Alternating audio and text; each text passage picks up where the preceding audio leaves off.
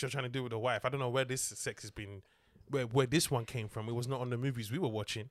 There is no porn for the single white holes in college, and then this is how you bang the wife porn. Nah, Yeah, but some everyone just feels like maybe you just start going slower and you start like. slower for what?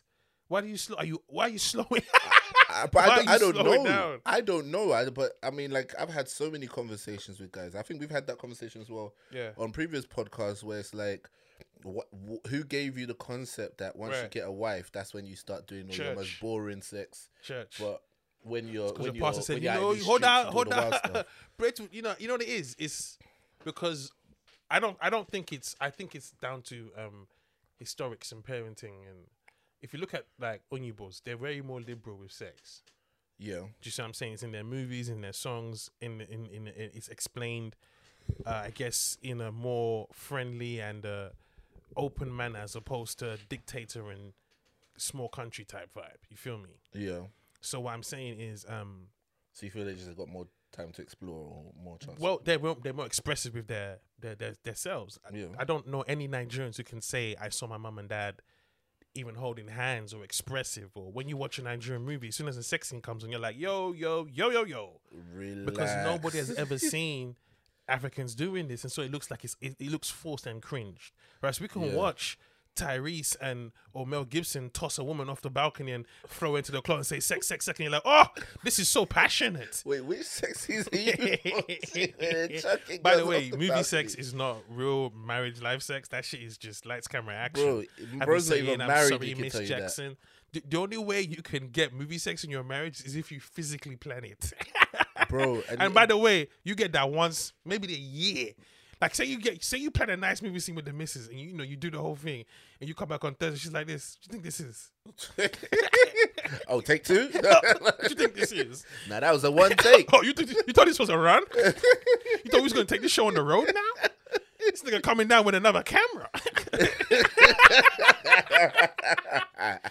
nigga got tickets and everything. Oh, bro. like I'm- movie sex, you get that once in a blue moon if you're lucky. bro, it's amazing how well, it's good that you know this. Um, but I think there's more subtle ways in which uh you don't realize how your uh, your perception of what sex is like is is already made up for you before you even get there, and you realize how wrong it all is. Oh yeah, it's because this, Yeah. like I feel like most people, if you ask them like, is porn real sex? They'll be like, no, of course it's not real sex. But then when you start to look at like what you think real sex is, you realize how much of it is porn is put in there anyway. How much of it is porn and movies? Exactly, it's all And porn music. and movies. Yeah, so it's like when it's when, when man is saying. I'm gonna put you in seven, Yeah, yeah, 70 yeah, yeah, for yeah, seven yeah, minutes, yeah, seven yeah, hours yeah. or whatever. Or, or Jamie Foxx said to Fantasia, you know, you you I'm a grown man. You don't even know your body yet. I'm gonna touch you in so many places. I'm gonna get the back of your knees wet. And we're like, whoa! It's like, who, what for? Nobody Bruh. says, do you need that though? Do you need the back of your knees wet? Do, do you need that? No, Now, now you in the that's saying. conversation with the girl. She's named there. I want you to make the back of my knees wet. Why? Bruh, Well, is what I'm Jamie. Foxx sang it to Fantasia and it sounded good. Bruh, and there's so many women guessing about what they think they want based on what they've heard.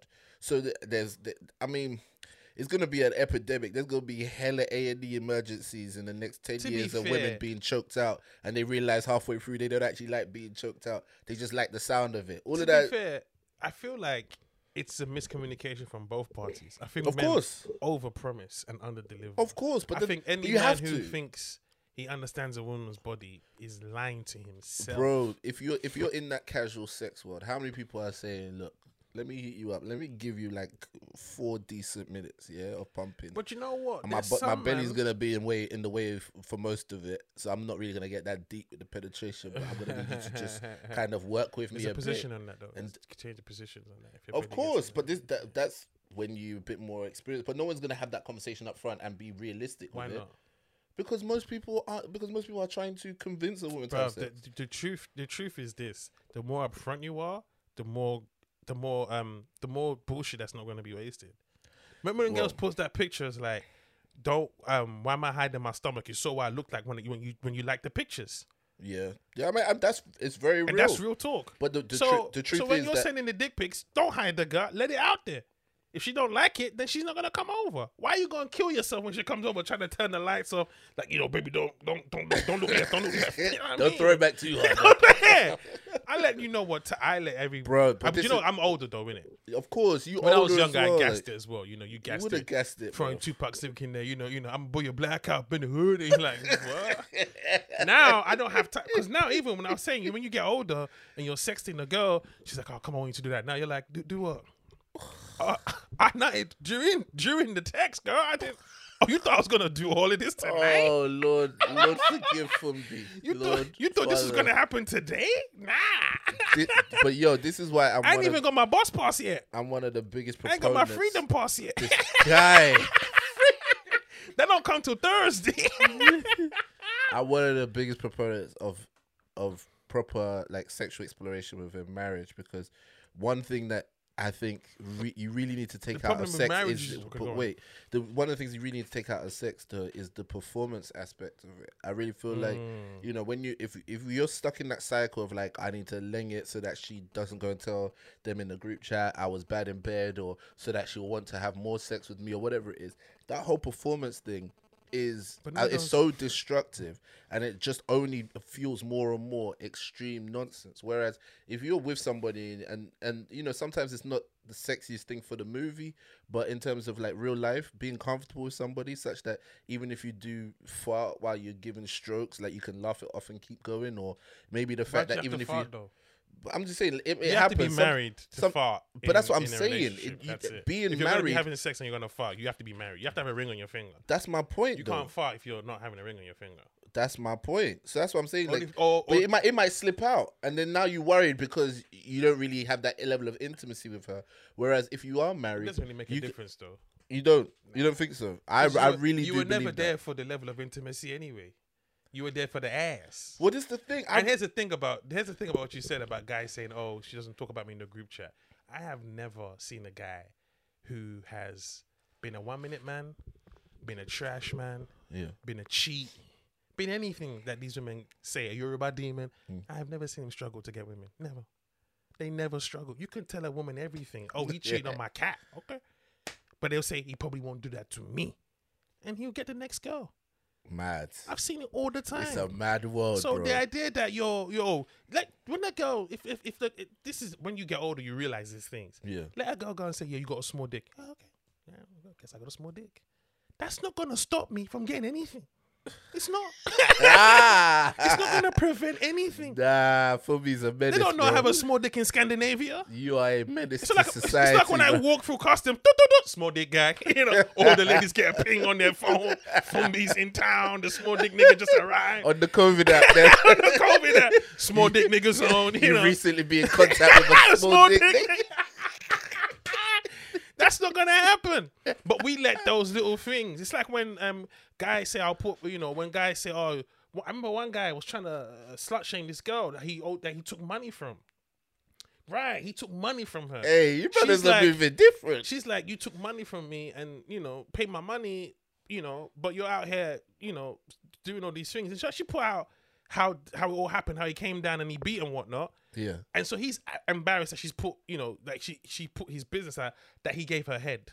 And this is where you, you have to really. For me, I understand what you're saying about the marriage thing. Yeah. I'm just saying let it be a mature thing in it. Don't give the pom pom or the dick to kids because this is what hey, you hey, with. in more ways than one. what I meant guys. was what I meant was. Hey, um, whoa, whoa, whoa. what I meant was when I meant kids, um, immature people. Yes, I meant I- I- I get what you Immature, meant, yeah. but- not, not not kids like yeah, like um you know yeah, like R. Kelly. like R. Kelly. Yeah. Thing. No, what I meant was in a mature level because his whole hang up. You owe this girl money, Yeah. but the only thing you didn't want the world to know was I gave head. Y- y- Can you imagine that mind space? Yeah, so he bro. comes back on the attack about like I didn't come in your mouth.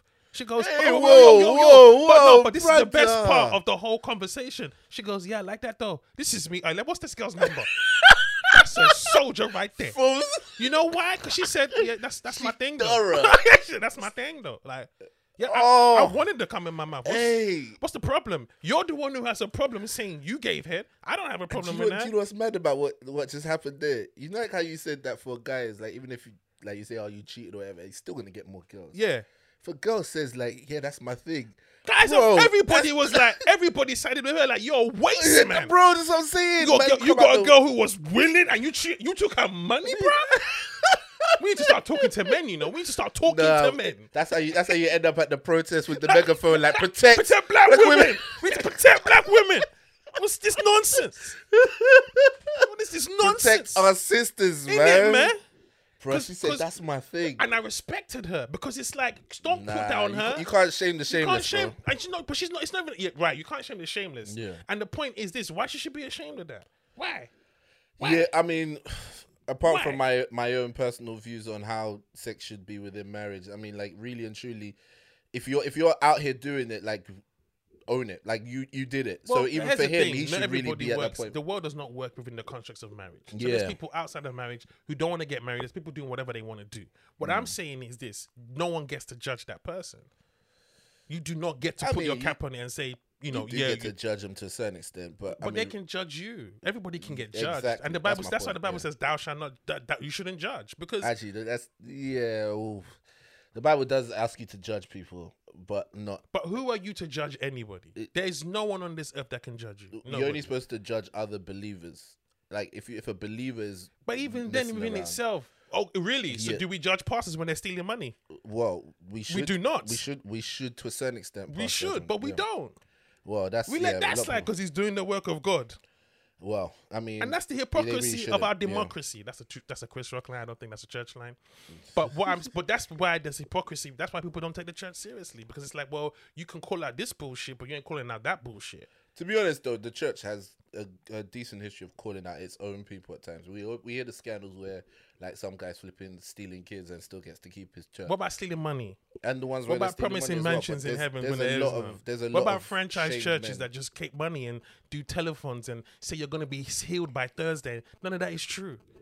Well, I mean, it, it yeah, obviously it depends. None of that. You Do you know how many people go to Africa? How many white evangelists and run a telephone and just take their money, promising them of a better day, and all they see is a white man praying for them. But no one calls that out.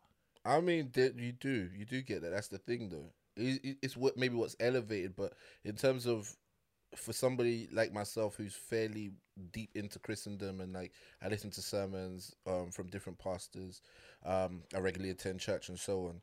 There, there are people really speaking out for the right thing. It's just the, you know, the problem is, is that it's like social media. It's like everything else.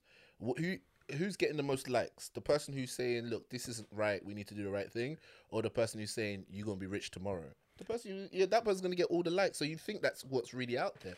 That's you know, one guy saying all of this, and people Mm, So like one to guy with a gravitate to massive it. following.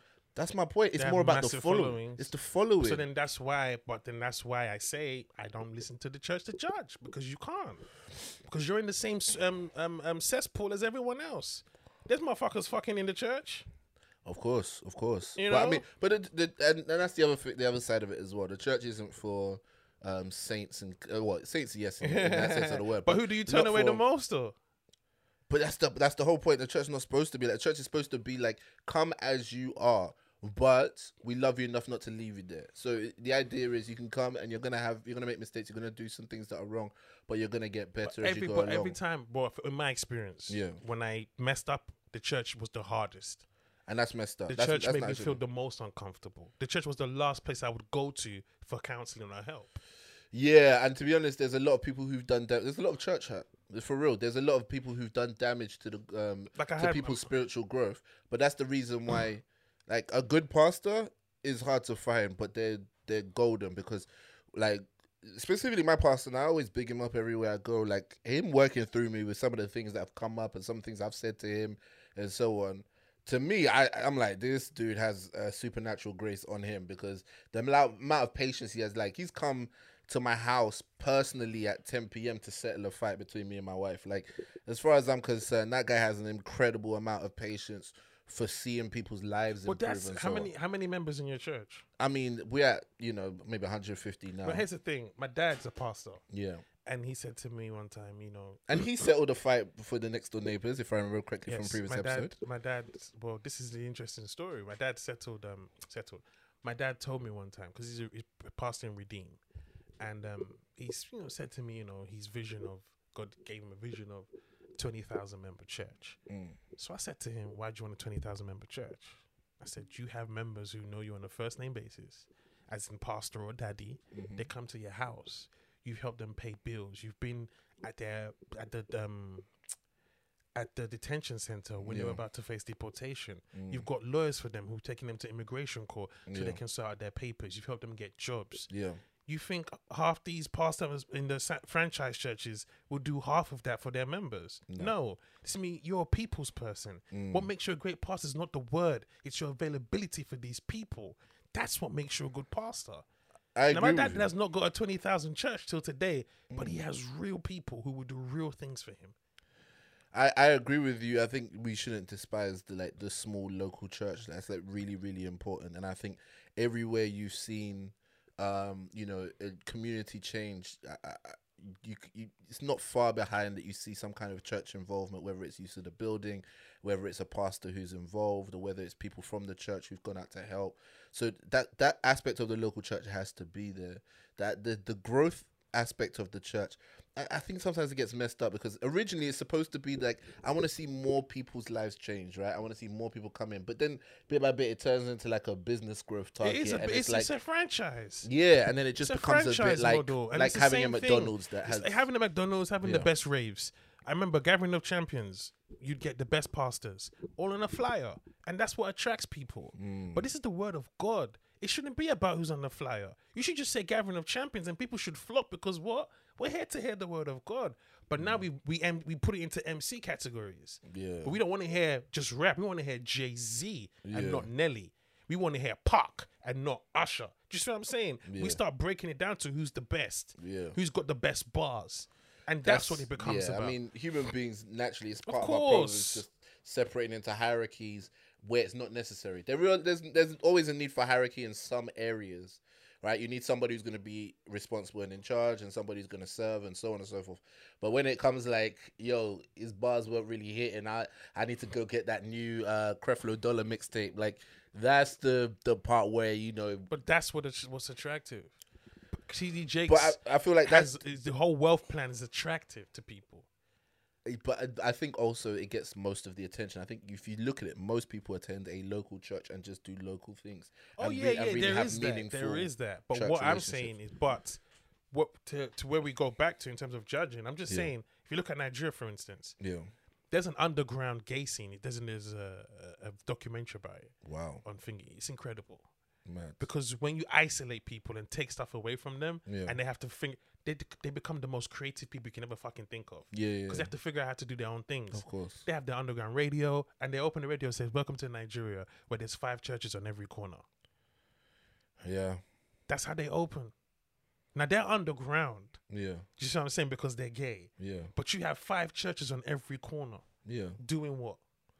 Well, th- yeah. I think the the church aspect in Nigeria is definitely, A joke. uh, you know, shocking. But I the- said the other day, like, imagine Nigerians praying to God, and God's just in, you know, heaven with the angels, and Jesus, like, what are they asking me for? mad. I gave them land, resources. I gave them a brain. What? What? Did we miss something? God's going through the manual. Did I forget to put a switch in these? uh, Like you think Bruh. white people fasted and prayed to get to this level here, but they killed everyone. you know what they did? They asked God to bless them with the hands so they could kill. the Catholic Church sanctioned slavery. Yep, that's cool. Mm-hmm. Bring them Bruh. niggas home. Oh, That's how they prayed. So what I'm saying in the essence, I don't know how we got here, but and Yeah, I I'm- mean, we we're talking about how you got treated when you're sinning, like when, when you're having sex, and you know why how the church plays a part. I didn't in say having sex. I said when I failed and it was just exams. Yeah, I wasn't even having sex church times. Oh, okay, It was after church. okay. I mean, I was going church, but the thing is, what I learned was as well, you know, it, it, it doesn't matter, man. Th- th- That that that whole world was set up wrong. Some people, and some people bear Mm. the sins today. Like a friend of mine, she got married. yeah, to, to, to, someone who you look and be like, I know, I know Trash Radar. yeah. You know yeah. why? I've been 'Cause trash guys. Yeah, So I know the radar. yeah. As soon as he said, look, my guy, I said, what? This is your husband? He's supposed to say, brother Fumbi, how you doing? he said, my guy. he I might said, have "Woo." He might have changed. I said, whoa, this guy about to ruin everything. And like, like, like, they just, they just, the church made her docile. Okay. in a sense where she just didn't know. She didn't. She thought I've prayed, I fasted. Mm-hmm.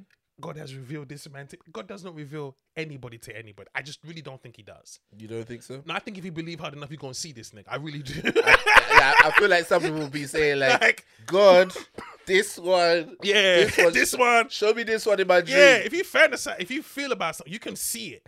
And Yeah, there's I- no way she saw this guy as. There's no way God did that. No way. No, but you don't She's know too good bro. a Christian for God to play a game like that. you don't yo, yo, know yo, that. We gon' we gonna really surprise her. Nah, in, in the Bible, Hey, God hey, made a hey. prophet marry a prostitute. Hey, bro. did she say? But here's the thing. Was she buff though? No, my point. here's the thing. Here's And the she thing, went back to here's the prostitution. Here's, here's the thing. Here's the thing. Um, I'm. I, uh, hey, listen. You can't make a hoe. Like you can't marry a yeah. hoe and then say, "Oh, why are you hoeing?" Yo, that was my calling. My point is. Oh, My point is that was not what she desired at Mm. all.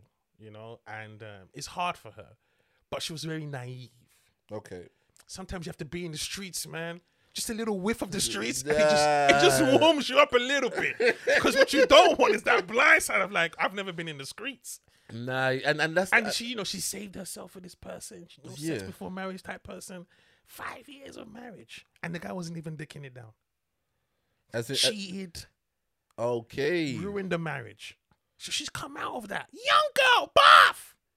Now what do you think she wants to do? She wants sex. She don't want another man. It's too stressful. That's yeah. That's and that's the that's the that's the that's the um things I'm trying to protect the my clan when they're going in the world. Like my my cousin's going uni.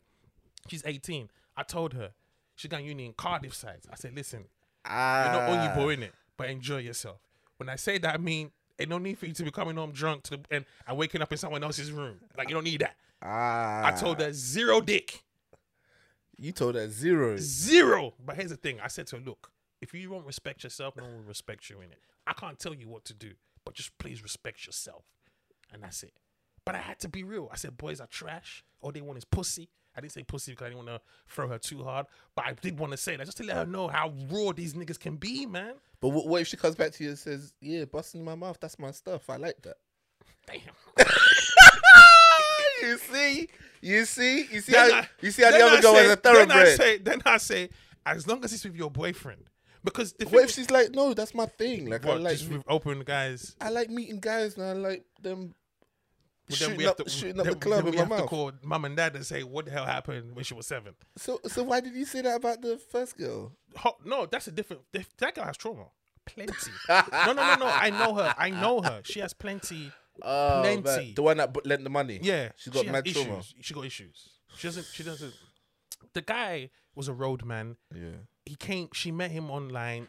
He brought her down to London. She's from Birmingham. She came down. Oh, them. Right. She was like, oh, she said, um, you know, we had sex. The sex was good. He said he needed eighty pounds. In my mind, you know, I'm trying to help my man, and I'm just like, you just, you just met this dude.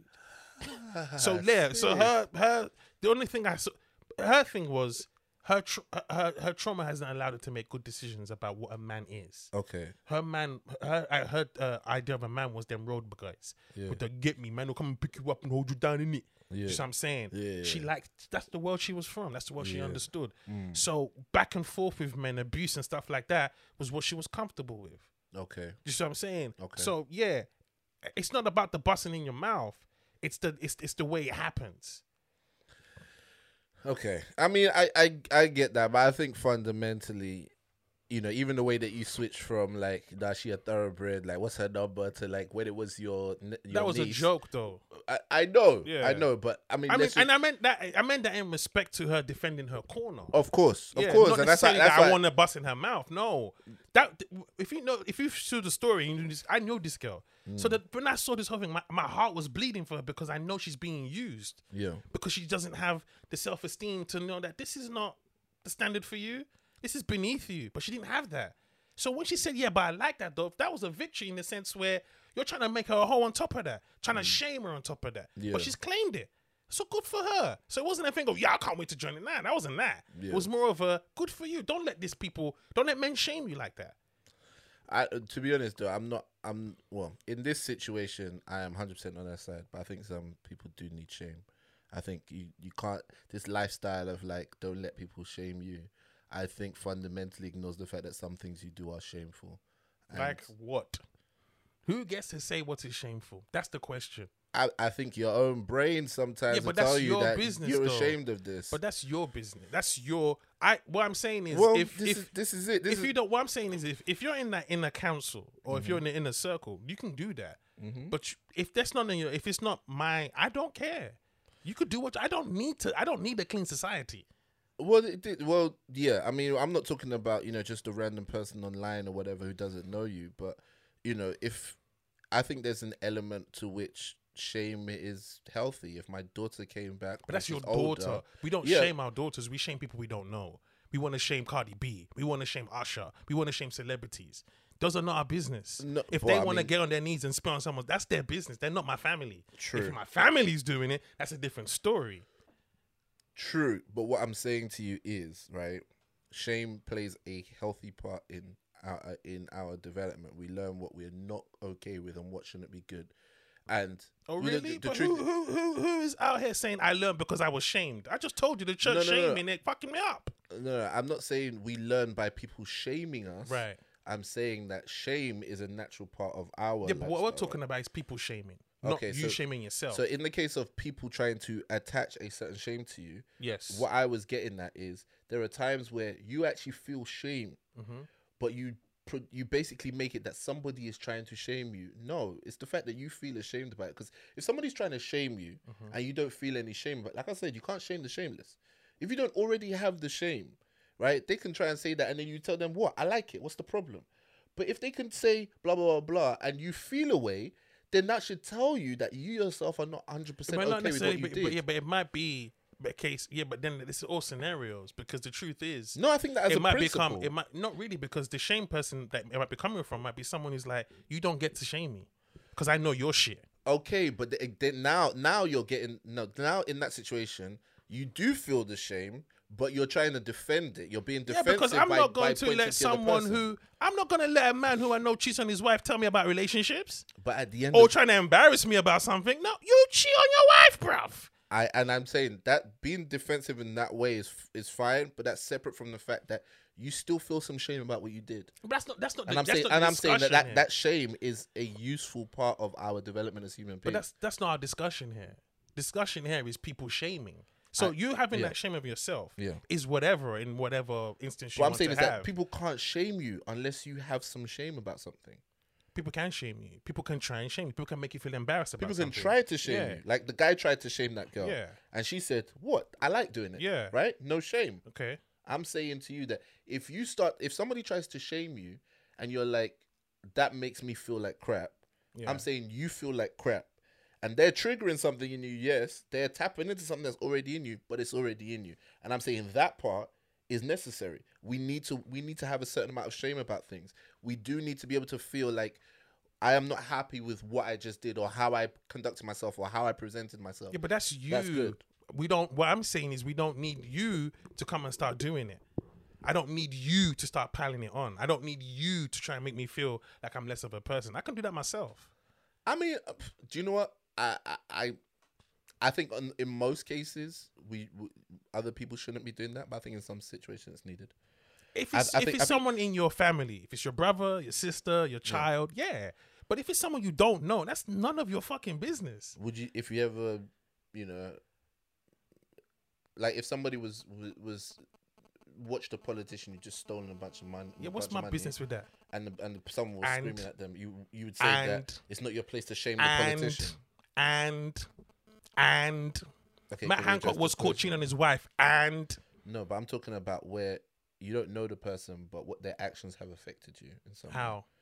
like they are your MP for your constituency, they've misused the funds. Can you try and shame that politician? If I want to, I can go on Twitter and say he's a cunt. Okay, then. So shaming people isn't necessarily. That's not a- shaming him. That's accusing him of doing something he did. No, but I'm saying that like if you try to appeal to the fact that he should be ashamed of himself for for basically what he's done. Why don't- Where's that gonna get me? has shamed Shame- anybody politician has that had done anything. Yes. Look at Matt Hancock. He's Yes. gonna live nice. He niced his whole family up before he got shamed. So No, thi- thi- no, bro. I think you take it for granted, but in this country, there's still some shame.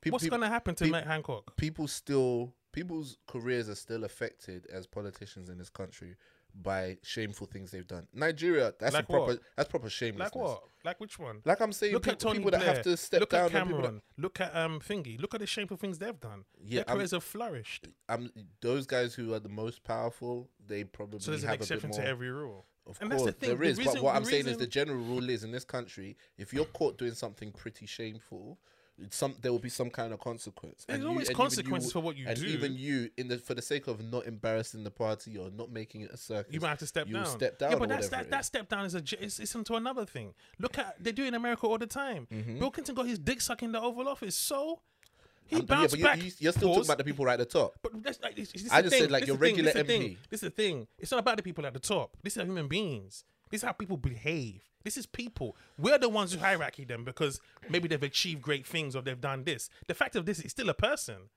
He still should be shamed the same way a guy in McDonald's who did that should be shamed. But we won't do that because we're like, you're in McDonald's. You should not be doing that.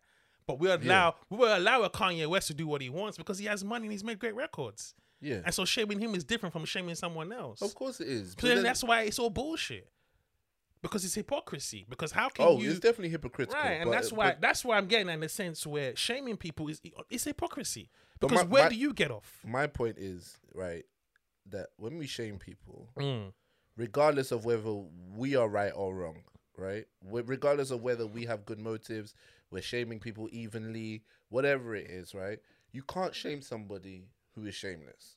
So if we if you try to shame somebody and it has some kind of effect on them, some kind of emotional effect where or even just like a perceived public effect where they feel like they have to step down now, they have to come out of the limelight. I'm saying that that in and of itself is not something we can get rid of, right? Because there's a lot I of didn't people. say we should though. there are a lot of people who. Well, you said that we shouldn't really, you shouldn't be shaming people. no, you shouldn't. Not I'm- if you I'm don't. saying- that, I'm not people you we don't know anyway. I feel like some people should be shamed, and I feel like most people, when they think about being shamed, they think about maybe themselves being shamed or someone being, Well, being that's the shamed shame then. Then why would? they do. But everybody employs shame at some point. but why didn't then? Then why did Jesus say to the people he was about sin cast the first stone? Why didn't he just say, "Yeah, shame this bitch"? Um, because the whole point there was that grace is needed. Which is what we all. Which is what we don't apply. We don't apply. You never said grace is needed. You said shame is needed. no, both of them are. No, shame is But not should- needed. no, I, no. I That's think what he's pointing out there. You don't need to shame this woman. no because there's there's there's two types of um there's two types of sorrow you get from shame in scripture anyway. There's earthly sorrow and godly sorrow. Godly Let's sorrow. take away the scripture. Let's take away the world we. Let's put in the world we live. in. Okay then, so let's put it in just in in, The in secular live in. terms. Just the world we live in. All right, cool. There's there's shame that makes you do better, Mm-hmm. and then there's shame that makes you just feel depressed and pull Mm-hmm. away and so on. Right now, if if if you are if if we're talking about the first one, you can actually get positive results out of this. Depending on the individual, So like so, I'll give you an example. Um, a, a a child is misbehaving, and their favorite teacher says, "I saw you misbehaving, and I expect much better from you." Child's ashamed of their behavior, and they go, "Do you know what? I don't want to let that teacher down. They do better." And then there's, um, "I saw you out there with that boy." Why are you behaving like such a slut? And then you, as a girl, you feel really beset upon, and now you you, you either just feel down and depressed, or you go further into it, and you're like, "Screw it, nobody cares about me," or whatever it is one is productive and one is destructive. Obviously, the destructive side, nobody wants that because nobody wants those kind of outcomes. But I'm saying that shame does have a purpose. But you're, in- but in what you're saying, what you said, is how you display this word shame. yeah, When you when you shame someone to embarrass them, Yeah. it can have equally, it can have effects each any which way. yeah, But when you, like you said, if you if your favorite teacher saw a child misbehaving, she calls him to the side and say, Yeah. "I saw you misbehaving earlier. Yeah. Mm. That's I'm disappointed in that. That's essential. That's character development. Mm-hmm. Yes. that's telling someone. That's holding someone accountable. I agree, That I, yeah. I expect more from you because Yeah. Mm-hmm. you you come from maybe a good home and whatnot. But to just shame someone in front of a classroom, and I've seen this happen. Yeah. To just outwardly trying to embarrass the person. Yeah. Mm. Which is what human beings love to do. We don't want to just make you feel bad. We want to make you feel like a like a piece of shit. More time because of what's going on in our lives. Yeah, yeah, yeah. None of the shame has anything to do with Yeah. what that person has done. Yeah. And that's what I'm getting at. That idea that people have to feel like shit so we can feel better. Yeah, I don't. I, I don't. Yeah, that's if if that if you if you're talking about shame in terms of making someone just be embarrassed. Yes. So it's like you know, if I, someone I said, don't agree with that. But Yeah. If you if you appeal to something within them that says I expect better of you, you should have expected better of yourself. Yeah, That le- but that I kind also of don't. shaming, I I'm not good. also here for drilling that. You know, just yeah. You know, like for instance on Twitter, Mm. someone messes up. It's not everybody's time to throw their sixpence in. Yeah. It's like we clearly have something wrong in ourselves. Of course, of course. if we want to make sure, it's like um, of course. Because the same people that would be shouting, "Don't shame her for her body, don't shame her for this, whatever." If they throw up one guy and say this guy doesn't pay uh, child support for his children, they will shame that guy to the end. So you're not actually against And shaming. also, even the you girl don't want said- this guy to be shamed. Well, also if they say don't shame her for her body, da, da, da, da, da, Yeah. let her say, um, "I'm here for abortion." Boom! Oh my goodness! How dare I looked up to you? You know it Nah, changes. some, nah, some somewhere nah, that abortion So, thing, mean- it's changed now. No, what, what what People what, cheer what, you what- on. you- No, um, I think abortion is a sin. If you do Yeah, abortion, okay, Just let a woman, let that same woman say that. Yeah. What? Bruh. we thought you were this. Da, da, da, da, da. Exactly. And that's why I never played the right person. Yeah. I played the foul. I'm low. I'm dirty. 100%, I have bro. no Even as a. Christian, bro. I'm I'm ashamed that- of myself. I prefer that because, position. because then you can't call me out. bro. that's why I love being a comedian. Absolutely. I love being a comedian because I can talk about my faith, but I can tell you that, yo, Yeah. this time five years ago, I was probably jerking off, bro. Right. And then that way, right, that way right. it disarms you, so you can't So then come, go. come on to me and say, oh, you were cursing yourself, or something like that. Yeah. I went on stage. uh, You know what? I, I wanted to be productive most of the, the pandemic, but man, I just got high and watch porn a lot. Everybody laughs. Yeah. It's a joke, but I'm being therapeutic. Like, yeah, you can't judge me. you know, because the truth is this: I've seen it with the role models, the Michael Jacksons, and the da da da da da. But the fall is a lot. The fall is hard, you know. Do you think a lot of Nigerians end up comedians because that's the way we can deal with the, the strict upbringing um, in a way that's not being judged? no, I didn't have a strict upbringing. This thing the said, I ran the streets. You know the maddest thing. You know the maddest thing. A lot of us did not have the wild upbringing we all had. We just take segments of that upbringing and magnify that moment. Like the moment Okay. your mom, your mom locked you in the toilet, that becomes your whole childhood. You forgot the you forgot the time your mom, your mom and dad, the little Christmas party where they were dancing and singing, the parties they used to throw where you just we used to drink of- all night. I mean, of course, trauma definitely holds a bigger head. we just we just latch on to the trauma parts. Yeah, yeah, But and that's why you know it's important. Like I said, when we're writing about our characters, to show a different dimension. There is an air that Africans don't know how to love. There is an air that we don't know how to, you know, mental health in our communities, and there's no. Everybody had these these withdrawn parents. I did not have withdrawn parents. In fact, my parents were two on it. Yeah, but you said you, you said at the beginning of this that not many of us have seen our parents like hold hands or show affection. I don't need to see that. my dad tried to tell me about when him and my mom had sex the first time. I said, "Yo, yo, yo, whatever I've done, I'm sorry." Okay, I- but we don't need to go there. We do not need to go there. Because he was grilling me. I told you my dad is the talker in the relationship, in the in the family. Yeah. My mom will punch you in the throat. My dad gives you essays. Yeah, So yeah, we were in one of them essays. I don't even know how we got to, you know, said the first sex I had with my wife. I said, the first, you had sex? I said, when? With who? What time? So yeah, I didn't need to know that. I'm not cut from that cloth. I'm not here for the the lack of affection in my house made me a. I'm not that person. Yeah. My mom, my dad was very emotional, so he cried when he needed to to support his family. My mom is, um, my mom's like an introvert, but she's a very loving woman. So Okay. I had that balance, and I had beautiful family members around that gave me that rounded picture of love. So I've never really seen that. I, I've seen Nigerian parents who were just as loving as my mom and dad, who I call mom and dad today. And I also had the parents who, when you go into the house, the son's like, we have to sit in the kitchen. Like, why? My dad doesn't let us sit in the living room. God damn, y'all in prison. I used to pray for them. may, may love come into this house. Because, all I, I shit you know, people would come to my house here and see my dad and be like, that's your dad. I'm like, yeah. Like, what's the problem? Like, they don't get it. Yeah, but I mean, your your dad had a bit of a non-conventional. Yeah. My dad used to smoke with his dad. So, Yeah, you used to smoke with his dad. yeah. Oh snap! It's intergenerational. Oh, no, no. smoking. He's my dad used to drink with his dad. So my dad drink- used to give me okay. give me beer. My dad would let me drink with him. Can you imagine that? That's he did like, I That's see you drinking, I see you drinking. But that's because he was a Christian them times. Okay. But at that time with his dad, my dad was a rascal and my dad was a street guy. Yeah. Like, you know, man them. Not crazy, but just goonish. yeah. Okay then. So, but then he became, you know, a responsible father. But what I'm saying is, uh, I don't believe we had all had these strict upbringings. A lot of us, we go back and realize our parents were cool. Have you ever looked into like street gang culture in Nigeria? There's cults. There's Yeah, no cults. street Yeah, gang culture. You know why? Because, like I said, we have a respect factor. Yeah. It's not good to just be doing nonsense on There, the there are area boys, but and area I mean, boys are protection. Even. Have you seen the documentary on um, Netflix? no. I want boys. It's area boys. Okay. Yeah, it's too short. Something Okay. like thirty-five minutes. And, you know, It was actually cultists I was gonna get to, but yeah, the Cults. cults, the cults, the cults. the cults. I think are fascinating, bro. amazing, but the thing is, you can't write about them yeah, because they mean, don't like the mafia. They don't. They don't. They don't see the script as good things. They see it as you're snitching, bruv. yeah. Until we can get I to that mindset of you're the mafia of Nigeria, boys. But did these men put all their business out on YouTube, bro? Do they? Yeah, it's all coded, but it's all it's all on Harden was YouTube. a cult member. Huh? My Harden was a cult member. Huh? Huh? Huh? My Harden was a cult member. Oh, oh, I don't, Told me some stories. I was like, I said, yeah, man, yeah.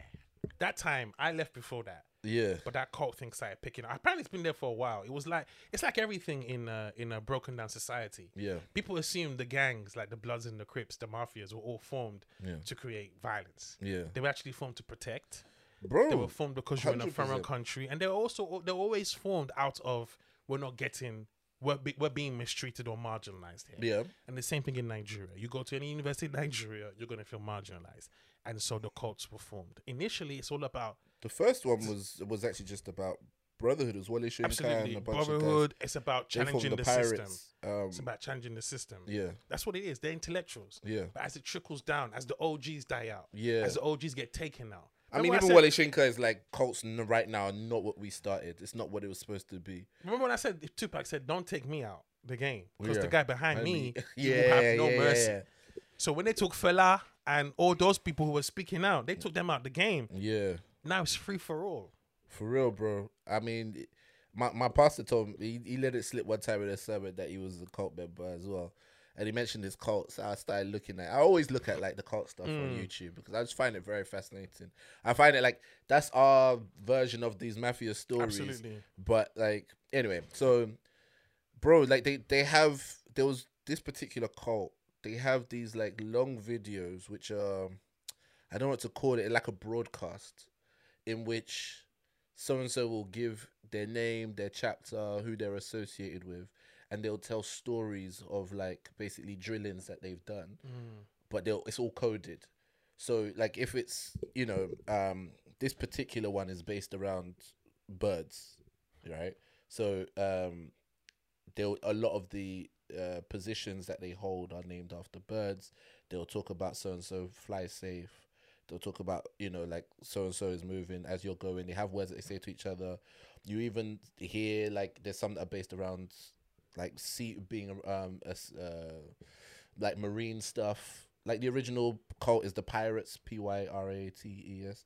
Um, uh, they've all got nicknames as well, but that one they'll talk to each other like uh, my ever be rugged, stay rugged, my Okay. rugged sailor, that kind of thing. So they've all got their own languages and way of speaking. But then they go on YouTube to basically put the message out there to the whole gang, like this is what's going on in the streets right now.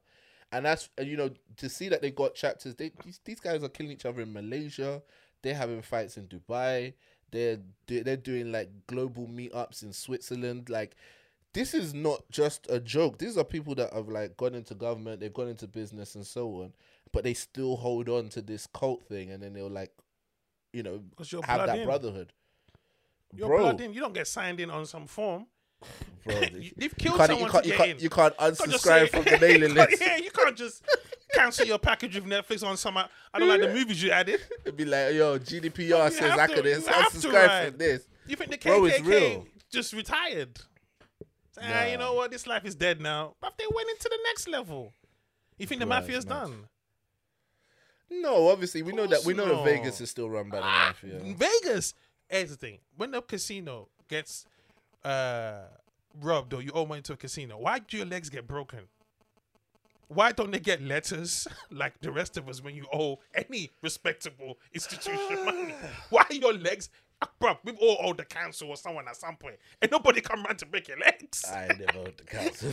well, you know what I mean, right? You know when you, Yeah, I don't I know know, whatever I know what you mean, bro. that you might have had or one Yeah. train ticket you forgot to pay. Nobody came to break They your still breaking legs though. I don't want. To, I've never owed the mafia, and I don't want to find Don't out what they're breaking out. now.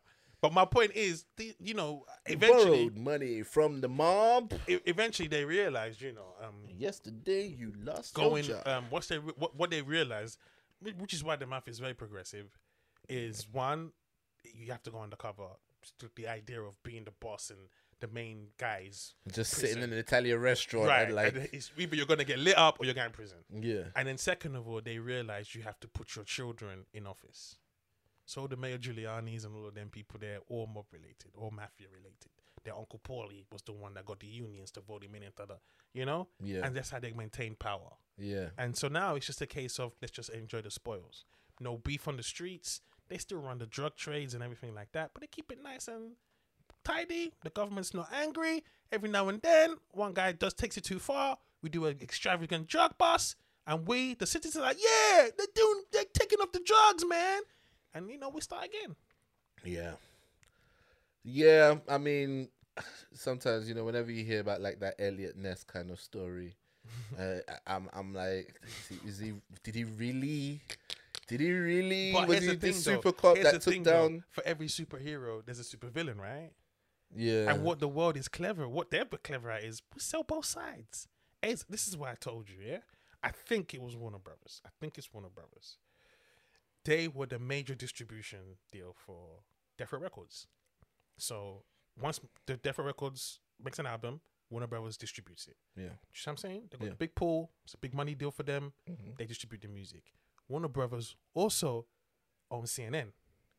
On CNN, they talk about rap music as it should be stopped. Bro, the game is cold. The game is cold. So One, one of music's PR team was like, get CNN on the phone real quick. We need to shift another 10,000 yo, yo, 10,000 yo, yo, yo, soon as Tupac album's dropping, one call, yo, sell Tupac's album, put them wonder why they call you bitch now. CNN, they're saying wonder why they call, Call you you- bitch. and then just watch the money fall down. Can you imagine Pa- Parks in the me- in the in the meeting with the A and R's, the executives like, you know, I really want to put out dear mama, and then, and No, they're no, no, like, we need more hoes and more bitches. you know, I really want to change my ways. Mm-mm-mm. Do you ever song like? Have you ever thought about doing like a hit 'em up? I heard Biggie was saying something bad But- about but- you. but Do you not think that can, they can fan that too, Bro. Uh, say Biggie was dissing your sister, boom, because it's all about Then the executives start start suggesting lies. How about how about you talk about sickle cell? yeah, yeah, yeah. Because here's the thing: they heard that and said, "Don't one of you niggas got sickle cell? Ooh. Do we know any sickle cell campaigners?" Because for them, all they care about is the money. Of course, bro. Of course. I think it was That's Warner mad. Brothers again, or one of those TV shows. You should watch it. It's on Netflix as well. It's about how entertainment can go too far, Okay. and this guy ends up um, going on a show, and one of them, you know, it was how reality TV um, chat shows back then. Yeah. and it was Sally Jeff, Sally Jessy, or one of them shows. Yeah. and it's one of them ones where you know, my a gay guy has a crush on you, and he's brought you on national TV to tell you. Bro. First of all, these shows first started as like, you know, we'll do it anonymously. Then after this one, after this guy got killed, they were like, we're going to stage it. Because he brought the guy on and he told him, you know, and he said, you know, I'm not gay. It's cool. Thanks for letting me know. But he had a thing about him saying that on national television. Yeah. He didn't like that. Because now he went back to his ends. And this is when gay was still a bit sensitive to people. Yeah. Now he's going to the little truck bars that he goes in. They're like, "You gay boy?" It's like, "No, I saw you on TV." You know, I don't know how people can watch TV and get a totally wrong understanding.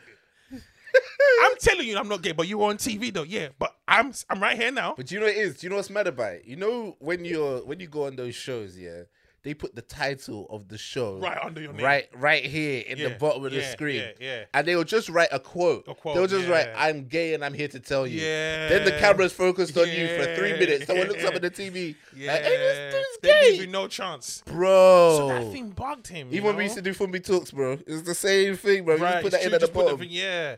You know, and the thing is, it was bugging him. Yeah. And so he pulled up to the guy's ear, and the guy was the guy was not sorry about it because he was getting his little TV fame off of it. Mm. So he was that annoyed him. You know, Americans, you know, white people guns, they're gonna kill each other. So I'm sorry, I shouldn't say it like that. You know, Yeah. we, only, we only report like that when it's black people. But anyway, my point is here, um, he pulls up to the trailer home and shoots this motherfucker in the head Wow. as he opens the door. And so they were gonna sue um, the channel Yeah. saying wrongful death suit. Do you know what the channel did? They fil- they broadcasted it, They broadcast what the, the, trial, the trial of themselves Oh, on their own network, bro. which they won, by the way. The game is cold. That's when I said to myself, I don't have morals. nah. All I was bro. watching, me and my brother were like this. I need to, I need to Google this properly. Warner Brothers were suing themselves on their own channel that they streamed for everybody to watch, which everybody was watching, by the way, because it was time of the century, like because it never happened before. So everybody was interested. Bruh. Warner Brothers were just laughing their monkey ass off. They were getting the ratings and they were winning the lawsuit. So Ola, when they when people say to you, "Do you think racism is bad?" You're like, "Bro, I'm trying to get paid. I want to be that guy." When I was watching Meghan Markle, you know, the Oprah interview, I didn't watch it, but I saw the snippets and whatnot. Yeah. All I heard was CBS was making was charging five hundred thousand dollars um advertising space, and Oprah made seven just short of seven million from the interview. And all I could say to myself was, "Why am I not in this conversation? bro. What did I do wrong? Like, did I not pray enough?" Bro, we all got to work hard, man. you got to work hard. Then I asked the question, Ola. Ola, do, do you have 500? Would you like to advertise in that period of the Oprah? Depends what I'm advertising. Yeah, You had your little company, Sunday service. Sunday service show. Yeah.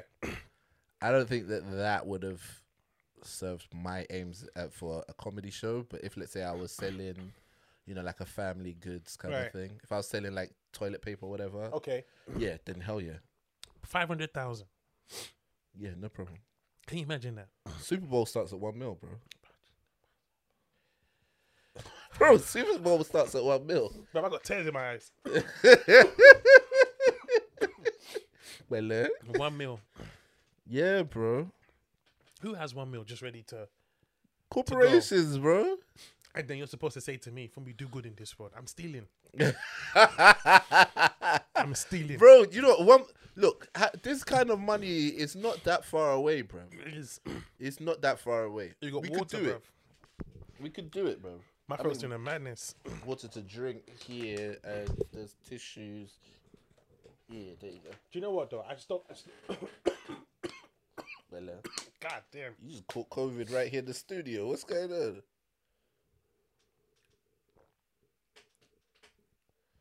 Hey, we gotta take a little technical break while we get some stuff together. Thank you. You see a little water down the throat. you know when you got Okay. the Yeah, yeah, yeah. Yeah, that's that'd be the worst as well. You almost kill yourself off of nothing. You know when you're Carry trying on. to talk through it as well, you just need to let it rest. Yeah, yeah. So go on, talk. What I mean is, if you get that kind of money, yeah. you change. Of course you change, but what I'm saying is like it's not that that crazy. Like the idea that you spend half a mil on an advertising space or a marketing campaign or whatever, like you're not that far away from doing it. Like you could you could quite easily find yourself there. You know, if let's say you have a few clips that that pop off online and you're now going for a tour, let's say, you can spend half a million on a marketing campaign. It's not big, Not, not, after, not, after, not off of a couple of clips. Are you mad? No, I'm, I'm not saying just because of the clips. I'm saying you now like that's reason you now take off. You're doing well. You have to be doing very well to spend half a million on advertising. Yeah, that's what I'm saying. It's not that far away from you, bro. It is far away. Plus, I don't need to spend half a million on advertising. Yeah, because football is gonna end not like that, that. it's Yeah, just that. Alright, relax. I understand it. But what I'm saying is, if you have half a million to spend on advertising, you've changed. You're a devil. it's a it's it's a corporation though, Yeah. bro. It's not like it's not one person just dropping. Hey, throw half a mil on that real quick. It's not even just half a mil. Like they're still gonna vet you. Like it's not anybody can can just take the slot Imagine because you that. got half a mil. Why not? Why can't drug dealers do it? I've got the money. What's wrong with my money? My money ain't good. No, because How many, of you mean course shoes not. looking at this? How many bars of soap? Nah, there's still advertising standards. There's there's still a There's TV station trying to advertising run. standards. Oh, really? Yes, bro. Oh, y'all have standards, huh? Yeah. Can you see the elitism in that again? Of course, bro. Come on, man. So But we can't even let- put a little 250 together and say, listen, we want to plug Sunday service during this. But fuck is Sunday service? Yeah, I mean, It's look, look, 500,000 worth. That's what it is, bitch. You could you could possibly put Sunday Service on, but there'll be rules there, bro. And by the time you've got through all of that, it just wouldn't even The thing is, the thing is, it's capitalism at its finest. Of course, that's Yeah, that's that's what what that's what the whole world is. Yeah, The, well, I mean, not the whole world. There's still parts of the world that aren't fully capitalist, but isn't You know. there? Is there? yeah, There is. yeah. Where? Um, Venezuela. That's a part of the world. Yeah. I Negro, mean, please. they they do uh, what's it called, state capitalism or something in I China. think Cuba's still a communist country. North Korea as well. Cuba's a communist country. Not working out well though. I mean, They ain't renovated since that motherfucker died. I mean, North Korea is supposedly communist. This nigga drinking all my water. God, China's communist. It's but I like how they do it, though. though. Yeah, I like how they do it though. I like I like that concept of believing the nation. Yeah. Like Switzerland, they don't have they know they don't have other cheese. You have to get Swiss cheese, and you can't get you know you have to everything has to be a Switzerland product. I like stuff like that. Uh, I might with it, but you know. Like I would prefer Nigeria to not buy Coke. I'd have, I'd have it to have his own version of that and his own version of you know cereal and stuff like that. I mean, we do, but it's still the same multinational You know, corporations. you know, if you're eating Nigerian cornflakes, you're poor. Is what they're gonna say. Could they afford? Could they afford cornflakes? This is conflicts. Oh, they afford conflicts. It's conflicts. It's just a Nigerian brand. You're right, and yeah, that that aspect of things is is still messed up with It us. And is. we've discussed that a couple of times about how we don't value our own stuff. but No. When I in Nigeria, if you went to school and you I had think the Ribena, communist side of things is is you know is I think it's it's just an example of how something in theory you start off with this noble cause, but in practice, human human nature just doesn't allow for it. This idea that everybody's gonna have, be Mm, equal and everybody's gonna have the same amount of money. Mhm. After a while, like Mhm. there's no point in living because if I can't stunt, then what's the point in working the hard? truth is, the truth is, you should tell people, you know, uh, if you want to have that, you know, money that they've told us we're going to have, just be prepared to be able to to kill people. Are you ready to kill? If you're not ready to kill, if you're not ready to be comfortable with someone being as hungry as hell, so you can stunt at the MTV Awards, then then don't worry about it. just work in KFC. Because the truth is this: we can't wait to quit that average lifestyle and remind everybody who we left behind how well we've done. We can't wait. Yeah, We- don't want to be successful so we can just help the needy and make a difference. some people do. Nobody And does. There's, there's, there's been one or two people I've never met very anybody. impressive. You haven't met them. That's Nobody. I've never heard or met. No, there's um. I I was reading about this guy as an example. He set himself. Uh, The only guy I know is the guy that made polio. That the guy, the guy that cured polio and gave it for free. Oh, I didn't know about that. Yeah, he found, was it polio? Polio, yeah, po- po- polio. Is it polio? Yeah, polio. Yeah, he, He cured found. it and he. He's he either that or the guy who made paracetamol, or one of the two. He gave Okay. it for free, and everybody was mad because they were like, "How much money you could have made from this?" Well, yeah, And he was like, "He's that's not what he did it for." but bro, that's a good example right there. That is. He's an guy- idiot though, but that is a good example. the, the guy I was going to give you an example of was like he basically set himself a salary of what he needs to live and look after his family. Everything he makes above that, he goes he plants that back in to his community, to charities, to guy? whatever it is. I can't remember his name. I Okay. remember I was reading about him and I was like, I respect that. Yeah, I need to. I need to do due diligence.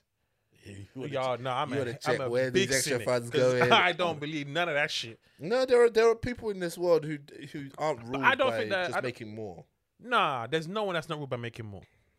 We're all ruled by Oh, making more, man. I don't know if cash. Enough is never enough. Cash doesn't rule everything around you, but you haven't started making that kind of cash yet. The True. truth is this: like, we make a million tomorrow. We have to figure out how to make two by the next weekend. You- Kind of. No, Kind although of. we have to. We, one minute's not gonna last. By the time we buy Gucci, a plane, like you said, Oh, after what if I can't stand? Why am I making all this money? I'm done for me. How can you say after gonna you get sucked Gucci in. You know what it is? You'll get sucked in as well. You're making that money. You start bumping in Spike Lee. Let's go to dinner. Yeah. A thousand pounds for fish? God damn. I got it, though. I got it. Next thing you know, you bump into Oprah. Let's go to dinner. Hell yeah. God damn, these niggas eat. these niggas eat a lot. Y'all ain't never been to ZZ's? You're, you're suggesting I know a little spot near my local. They are local. And so your lifestyle changed, your taste changed. Don't forget, you got a wife. You're making millions now. She ain't sitting there thinking we have to go and be humble. Where's the MTV crib? Where's the heated swimming pool? Where's the electric bathtub, the jacuzzi, and all of that? And that costs money to maintain. Of So you have to yeah. make more money. Yeah, bro. But it, the thing is, like, for most people, right, Mm. you reach a point where you're making enough, right, and you know you're making For enough. most people or for select people? I don't think for most people. I think most people I get don't to a think point where they're making oh, enough. oh, would you- Mo- wait, mo- wait, wait. mo- Define enough. Enough to live or enough to front? en- enough to live, enough to live, right? So then, then, then, Okay, yeah, then, we are there's- making then enough to everything above that is fronting, right? Yes, like I yes, want to yes, get a nicer yes, car, I want to get nicer blah blah house, blah. yeah. So, if you as a person, right, if your whole driver is to front more and more on people, then yes, of course, there is no end to it. Mm, But if you have a certain lifestyle in your mind, mm. once you get there, and if you if you cap that as where you need to be, then to be honest, in the grand scheme of things, you don't need to go out and make more money. And, and I've seen people who've reached that level of lifestyle, and they've said, you know what, what matters to me more now is spending time with my family. So I'm going to do less time at work. How much money did they make before they got to that level? For one, it's like tens of millions, but um, for another one, uh, it was a guy that I knew. He basically made. I think he was kind of in like the baby millionaire category, like, uh, like he had by his assets maybe were worth a million. Baby millionaire, yeah. Okay. Yeah, like you like So he couldn't walk or anything, could he? nah. When you're around other millionaires and you got little two million net Little worth, two million net worth. yeah, you're two years old Why are you compared to the other. other millionaires when you got two million? This is what I'm telling people. When you have two million, you hang around poor people No, but I'm not to saying make I'm them not say- feel bad. I'm not saying he is doing that. I'm just saying that. But like, here's the thing: you he- just he said was, to me, he yeah, was in a good place, right? He's got he's got his house, he's got his family, and he said, you know what? My work was taking me all over the place. I'd much rather be home with my family more. Switch to another job that can just keep him ticking over. The house is paid for. He's doing well. No, As but what I'm mean is- I respect that. that, what I mean is that's surprising because, like you just said, when you're around other around other millionaires who are making you feel like shit for having Yeah, two but he wasn't re- you wonder where the desire to say, you know, I'm a fuck out and get ten million. Where does that come from? But I, I, he wasn't really hanging around with millionaires like that.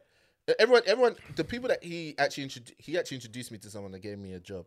So they were all kind of in that what I what I jokingly called baby millionaire category. They're all doing well. They're all doing very very well. They can pay for whatever they want. They can enjoy themselves. They can go see their favorite football team. They can look after their family and so on. And they were happy there, and that's cool. What you don't want to do now is now start messing around with athletes and entertainers who spend their money different because they get their money different. That's when you're not satisfied with what you have. But if you're around family people, you're doing really well. Yes, you gotta- but you gotta the world, strong con- like I said, but that that is the level of content that God wants us to get to be content Amen. with what you have, I think to be content at every level is really the key. which is hard, Regardless of It's whether you have It's it hard you to be content at McDonald's level. It's hard. Of course, it's hard. It's hard to be content at open mic level. It's that's hard. that's the real key, though. you got you can't be content at open mic level. You got to climb up. Nah, no contentment. Happiness with contentment is great gain. The truth is, when you are content where you are, Okay, that's how you actually move forward. Mm, mm, mm. I hear what you're saying. Because if you are if you're if you're content at open mic in the sense where Yeah. I'm, I'm gonna treat Not this complacent. Yeah, I'm gonna treat this as Yeah, respect. I'm, and- I'm here yeah. at open mic. They Yeah, put me. I got the I got the. I mic right now.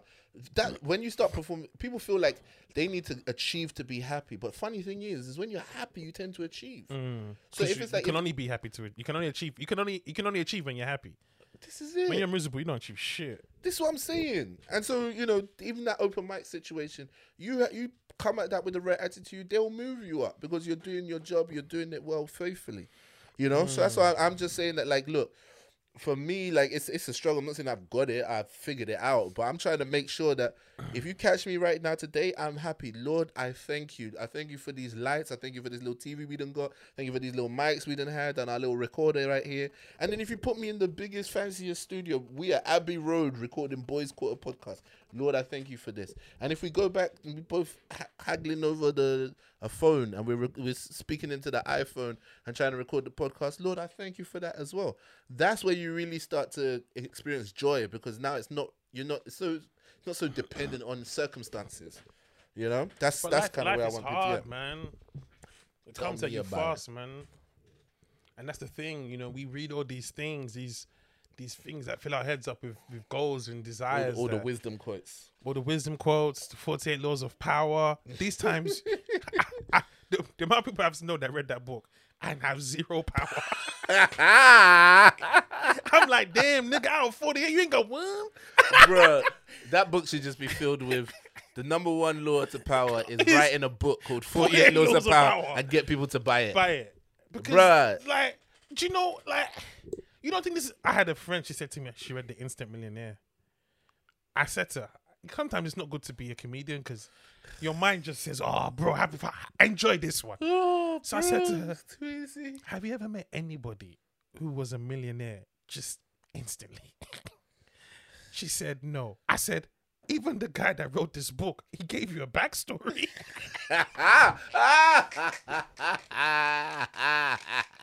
this is me. How long was the book? She said about 200 pages. Well, it's a bit too long, isn't it? It should be. I woke up and boom, one million. That's, that's all I want to read. the guy that millionaire gave you his he, even he gave you a beginning. That's funny. I'm gonna write that. I'm gonna use that on That's stage. funny, bro. Even I was like, even he started with a contents.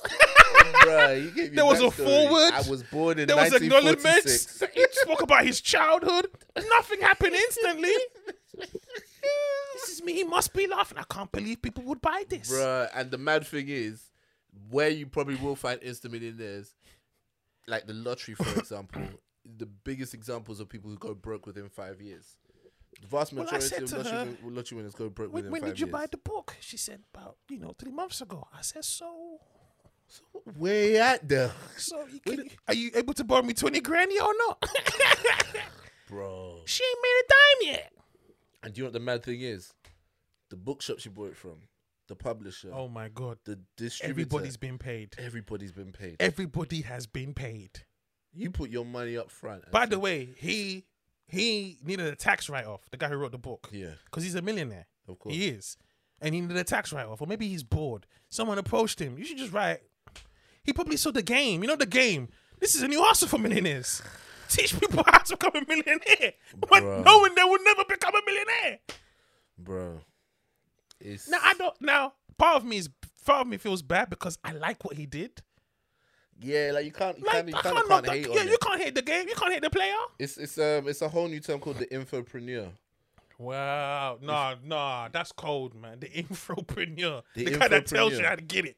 bro if, if think about it like this yeah if if you are um let's say for example you grow watermelons right? Okay, why, why watermelons, bro? Why not pineapples or apples? I grow watermelons, you know, because I'm black. Must have watermelon lips. You grow pineapples You know right? what? By the way, If just, you- sorry, if- just to quickly segue, that watermelon reference is so not offensive to black Brits over here because we're like, it's like we have to like receive that you know, just like, you have to be told Okay. to be offended about that yeah, yeah. It's like, oh, I didn't know that. But go on. Alright, so let's say you you you farm like you grow pineapples, right? You go and sell the pineapples, right? You get what one dollar each. Let's say you go and you go and put the, the work in. You have the ground. You Okay, grow up the okay, okay, pineapples. okay, You go and cut them off. Yeah. Mhm. So you make one dollar. okay. If you're an entrepreneur, Mm. then what you do is you go buy the the pineapple from that person And and make smoothies. Yes, yes, yes, Right? yes. Now you sell the smoothies for five dollars. Yes. So you you didn't t- you didn't You know, one dollar Yeah. into five. You've actually you've actually got four hundred percent return on Yeah. your initial investment. Yeah. All right. So most people stop there and they go, Yeah, I want to be an entrepreneur. If you're an infopreneur and you say, Look, I'm gonna teach you how to build a four hundred percent return business that's gonna have you flipping your money and getting rich by tomorrow using only pineapples. People will pay you a hundred dollars for each one of those courses, right? Because they're like, he's gonna make me millions. Now, in that situation, you have put almost zero up front except for any marketing budget, but everything you sell is a hundred. So in, in in in the infopreneur world, you look at people who are flipping farming and stuff like, what are you doing? Like you mm. breaking your back, you shaking trees to get coconuts out, and you know checking your harvest and making sure everything's good. And I just made twice what you made for the whole day in a second, just selling it to somebody. The idea of it, and in a world now where we're all moving towards like digital content and ideas and knowledge based economies and so on, bro, the real money is there. The real money is in, like, let me give you the information on how you could do it, because then you don't have to deliver any results. Do you, you, can you imagine? Like, no one's ever come back to say, you know, this online course I bought, it didn't make me a millionaire. You know, I want my money back. But the truth is this: They though. collected their money the up truth front. Is this though? The thing is this though. I can do a masterclass in comedy and say Yeah. because I've done it and people can Mhm. see. Oh yeah, he must know what he's doing. mm-hmm. But the truth is this: it doesn't matter what I tell you. Yeah, There's a whole heap of luck, chance, of course, looks, moments that that none of the teaching can compensate for. of course. You understand? So, um, But that's because you still have scruples that you're saying this. If you didn't care, I you don't you- care. you I'm don't- only saying this on the podcast. Oh. bro, you might as well have a course out right now. No, I wouldn't have a course. I can't teach comedy. I'm saying, bro, you don't even need to be able to teach comedy. That's what I'm saying. I know, it's if you give people the idea But I'm not that, that. you know what? You're right. I'm not that person. That's what I'm saying, right. I'm not bro. that person. Because all you need to do I'm is too record, cynical. You record ten videos, ten steps Honestly, to becoming a great comedian. honestly. Number one, delivery. Number two, mm. like how to be polite to to bookers, whatever it is. My- you make ten videos, like you put them all out, and you just put them online. You get some video ads running. So every so often, some poor comic somewhere who wants to make it goes, "Oh, I'm buying from B's course," Bruv. And you just sit there. You go to sleep. You know, my brother did backing vocals at Amy Winehouse, right? Yeah. And it's a 10 year anniversary of her death. And so everybody's about, you know, and one guy was like, one of the singers was like, he's doing master classes in how to make it in the industry. And he was like, in his plug, he was like, soul singer, da, da, da, da, da, and the number, and the, the brain behind Amy Winehouse's two albums. and I was like, you listen, man, hey, hey, people need it like this now, man. The brain behind it. No, the, he kind of said the the one of the main voices behind it. Obviously, you oversold it, of but- course. but this isn't that the world we live in, though. Isn't he right for doing that? And bro, my day to day job is sales, and I'm realizing more and more, bro, that like people, people almost require you to lie to them. Honestly, I, bro, I can't get my head around. It's it. like tell me lies, tell, Tell me sweet little lies. lies. It's almost like we're more comfortable with a Tell lie than the truth. Because if you told people in church, that's what the Kevin Samuels theme. can you imagine if the well. pastor actually told people in those prosperity churches? I'll be honest with you guys. In this congregation, the way I've been, I've been, I've been preaching to you for ten years. I know none of you are going to be rich, and it's not because God's not to bless you. It's just you don't really have the skills to get money like that. bro. Can you dunk? Can you No. rap? That's the that's a quick flip. Okay, are you able to start a business from scratch? Do you have capital and stuff like that? Let me tell you guys all the truth. How I got rich is by telling you lot you were gonna be rich. It's by praying, and you know, you know, invested, and I use the money because I'm smart. I'm actually smart. Do you know? Yeah, the, you know, you know the church pastor, the pastor Matthews, the pastor, the TD Jakes, the Creflo Dollars, Yeah. the Joel Osteens. Don't doubt it for these are very charismatic, intelligent men. Of course they are. Because that's why they can pull off that vibe. What do you mean, bro? This is, bro. This is like at, at the highest levels of emotional intelligence, of persuasion, Mm. of. I told you Creflo Dollar one time negotiation. said bars. Oh, y'all don't want no church this evening. I said, God damn, don't we? no, why, why, why did preachers always be finding new ways to try to extract the amens out of you? No Oh, why? y'all ain't gonna give me no amens today. That's all right. That's all right. That's all right. I don't need y'all amens. And you're like, One oh, thing I love amen, is- pastor. One thing I love is how they they tap into your.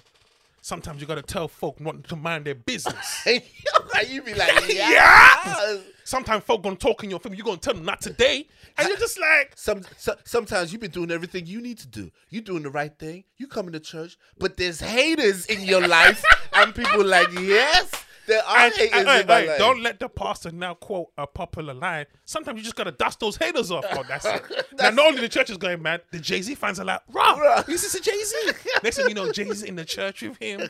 You think, "Yo, Jay Z give his life to Christ?" No, nigga, Jay Z selling albums in the car park. Bro, that's what Nigerian preachers are doing all the time, bro. You think it's just these um, American ones? The Nigerian ones are pretty much telling everybody like, "You're working hard, you're saving up, but somebody in your village is tearing what you're did doing you in the spiritual time- realm." you know and it's like, that- no, we just don't have decent roads. Right. That's the reason why your Do you know what? Do you know what? Do you know? Did you hear when Daddy Thingy was attacking the church, Nigerian church pastors? Daddy Freeze. Daddy yeah, Freeze. Yeah. And one Nigerian pastor, I said to myself, by the way, yeah, it's it's typical of any kind of arrogance. Yeah. Some people are talking about tights. The tights I pay is simple all of your own. It's, it's, it's not half of what I pay. I said, That's, that doesn't even sound right. That does not sound right at be all, bragging bro. like that. Listen, the tights all of you pay is not half of what I pay to God. And then he did a pause. Like this, Tony. and it was like that. People felt bad. I'm so sorry, Pastor. bro, it's so real, bro. The way It's Geo so did it, Geo real. did the old school version. You know how adults dismiss. You know, they said one man was talking of that. Some people, you know, one man that maybe he was divorced or not divorced. I don't even know. Uh, bro. That was so snaky, So- bro. maybe he's divorced or not divorced. I don't know. He, he knows, you know. Of course he He's knows. just trying to make Why would you bring divorce into it, bro? what does that got to do with anything? What's that got to do with anything? They said one man was talking of that. Maybe he's divorced or not divorced. I don't know. They said, they said, they said maybe he used to beat his wife. I was like, whoa, you, you really defamating character right now, bro. Yo, that, but he knows how to avoid it. He's know, like, maybe, maybe, I, don't, know. know. So you just I don't like to get involved in such yeah policies. It's like yes, you do. Bruh, that's that's some cold That's game the right ultimate, there. it's- it's- and that's the thing I want everybody to understand. If it's, if you're not hustling, you're getting hustled. wow. And here's the thing: there's nothing wrong with getting hustled. And it's like we all get hustled at some point. Yeah. But you got to learn how to hustle, because otherwise you're getting hustled. bro, The idea that TFL confidently increased the prices every year, bro, and there's nothing changed, they look us in the face like, bro. Oh, you know we about to put there was, prices. there was a time here one to two was seven pounds a travel card zone one and two was seven pounds that was in 96 i can't how even long? ask For- for, for- one week one week travel card no way. hey you can't even you can't even travel for england on a day on 67 pounds let alone a week Oh, how much is it on one and two now bro, I don't even know anymore. I have to buy zone one to five and stuff like that. Zone okay one to four. zone how much was that five. a month I was paying for it was like two hundred and something, two hundred and thirty or two hundred forty for one to four, I think. and they wonder why we come to work Yeah. miserable Bro, when you charge me that much to get to work, bro. so i got to pay to get to this month. you you say that's how much it costs to get to your favorite festival. You said that's how much it's gonna cost you to get to work. Golly. And they, yo, do you know what? Yeah, those days I used to work in Canary Wharf, bro. Do you know what? Yeah, if you're not careful, my chest if you're not careful, I will go there. On top of that, I will buy I will lunch buy ten pounds sandwich and say thank you. that charged me. Oh Lord, Father God, I will buy ten pound sandwich and, and say, thank, you. Oh, you might even depending on what kind of mood you might even say, have a good day. bro. Have a I good day. wished While some- while I go and cry in the corner for being this is me because we say like you know yeah you're gonna put like a little lube on that for me. You're just gonna ram it in there just like that. Bro, You just take your trousers down, man. bro, this 10 pounds the on whole sandwich. system Is shameless, bro. And so, like I said to you, Ola, which side are you on? Like Tupac said, oh, so this side comes some real niggas, some real bitches. It's a dirty game, y'all. It's a dirty it's a game. y'all. y'all. It's a dirty game, y'all. That's the line right there. It's a dirty game. bro. This, but when you listen to me, when you we were talking, and you're like, ah, Ola, Ola's ready to flip in, fund a terrorist group or whatever it is. Like Ola's just on some money laundering thing or whatever.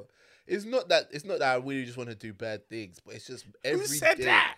It was one day you were making a comment about me that like, nah, that's right up Ola's alley. Like Ola's ready to flip in. Uh, you know what I'm saying? Like, uh, fund uh, uh, an invasion and wherever. I can't remember what the point you were making was, but it was just that basically I'm turning to the dark side when it comes to No, I don't think you're turning. is- I think you're very aware of it, though. I'm very aware of it. Like me, I'm, just very hyper aware of it. But I think now, I used like- to think, you know, you sign a record deal and the record label just can't wait to put your music out. I told you, Maxwell got signed and they shelved his album. He was Bro. like, you know, it's, it's, it's, it's a neo soul thing. They're like, yeah, we're not interested in that. D'Angelo puts his album out. They said, Maxwell, what's up, baby? nah, wow. they told Shaggy there's no single on his album. When he recorded, it wasn't me. It was a Hawaii guy on an online radio who was playing the song. He said he noticed every time he plays the song, everyone's calling him saying, Who is this song and where can we get it? Next thing you know, it wasn't me. It's blowing up in Hawaii. The label called Shaggy and said, Hey, why are we not touring the album? Now, can you imagine your Shaggy Ola? The record label. By the way, my question was, Shaggy, who is listening to your music? Who's screaming your music? Right? So now you imagine Bro. Ola, you're Shaggy. They've told you there's no single on your album, then they get they're barely gonna put any promotion. There's no enthusiasm about the album you put out. They don't like it. Next thing you know, it wasn't me. It's blowing up everywhere in the country. They realize if they don't get ahead of this, they're gonna miss on all the money. And they call you confidently. Hola! Come on, let's have tea. How do you go to that meeting? You wanna go there and say, man, fuck you, you didn't believe in me. But you know, I can't do that. Yeah, bro. and, and that's that's a big business lesson right there, bro. It's not personal. It's not personal, it's, It's not strictly personal. business. Uh, bro, yo, don't take none of this personal. Because all they would say to me is this. Calm And and all they'll say to me is this: Listen, all that upset is gonna get you nowhere. We were wrong. the song's it. hitting. Let's make some money. That's it. That's it. That's it, bro. And and and you know what? Fundamentally, I feel like that's one of the my biggest uh learning curves as a man is learning Okay. to get my emotions out, out of my way. Baby, I learned that the whole of last year when I called a friend who I really wanted to, to help me, Yeah. and he didn't return my call. Was it me? No, no, no, no, Alright, no. Twice I thought you called was- him. I thought you were at me. I just said your name straight away. Twice I called him in Yeah. that day, and I was going through that thing of because I'm a I'm a very sensitive person. yeah. So him not calling me means he doesn't respect my life. Golly. Golly. I did two times two and got 67, bro. Bruh, yeah, you're not helping, But- you know. Sometimes before my wife would be like, "Oh, your second wife is calling because because we was on the phone talking," and now if she hears you say some stuff like that, like, "Oh, if he doesn't answer my call, he don't respect my life," bro, I'm not gonna hear the end of it, bruv. Well, the thing is, I was just like, but then I just realized people have things going on. Yeah, People are doing yeah, their yeah. thing. You can't take it personal. You can't. so I never took. I stopped taking things personal, Facts, especially as it came to the industry. I did not take anything personal. facts, bro. And and you know what it is? It's like even even even in a situation where it is personal. There's you you, you have a choice. Is this gonna be the defining moment? like so and so didn't answer my call, whatever it is that gets you in your feelings, like oh they didn't believe in me, Mm. bro. Do you know how many people I have to, li- bro? If I'm gonna do you didn't believe in me, bro, I, I'm gunning everybody first time I'm winning an award. I'm like bun you and you and you, but what what what? To the- be fair, I don't believe in does that- anyone either, so I can't really be like that. that? it's true. There's some people I didn't believe in, and then they blew up. It's There's like, some, people right, that, cool. there's some people that I've not given time to. yeah. So what I and so when I and called, there's people that I thought would blow up, they blew up, and they didn't remember me or whatever yeah, it is. that's fine. There's people that I thought would blow up and haven't blown up. So it's like really and truly, none of us really know. No, You can't be attaching extra emotions to stuff like this.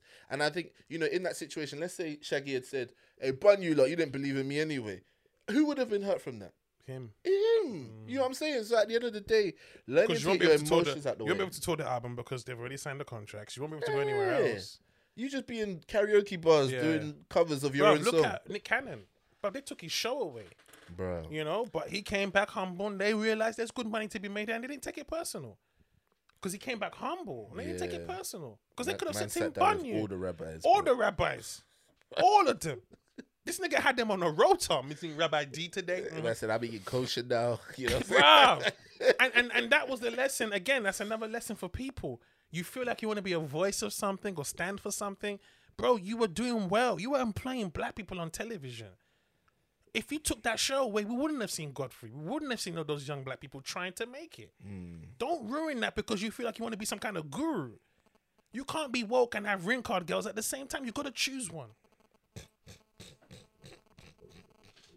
Let that brother be work with his ring card. you girls, can't, bro. though. You can't. Bruv, I mean, at the end of the day, uh, You can't do wild style and you know bang bitches off the table and then be like this. You know, black people are the original Jews. Like, explain that. I, I, I, I, I, I, you know, yeah, you can't. You got to stay in your bag. This is what we know you. for. This is what we love you for, and that's okay. Not every black person has to represent wokeness.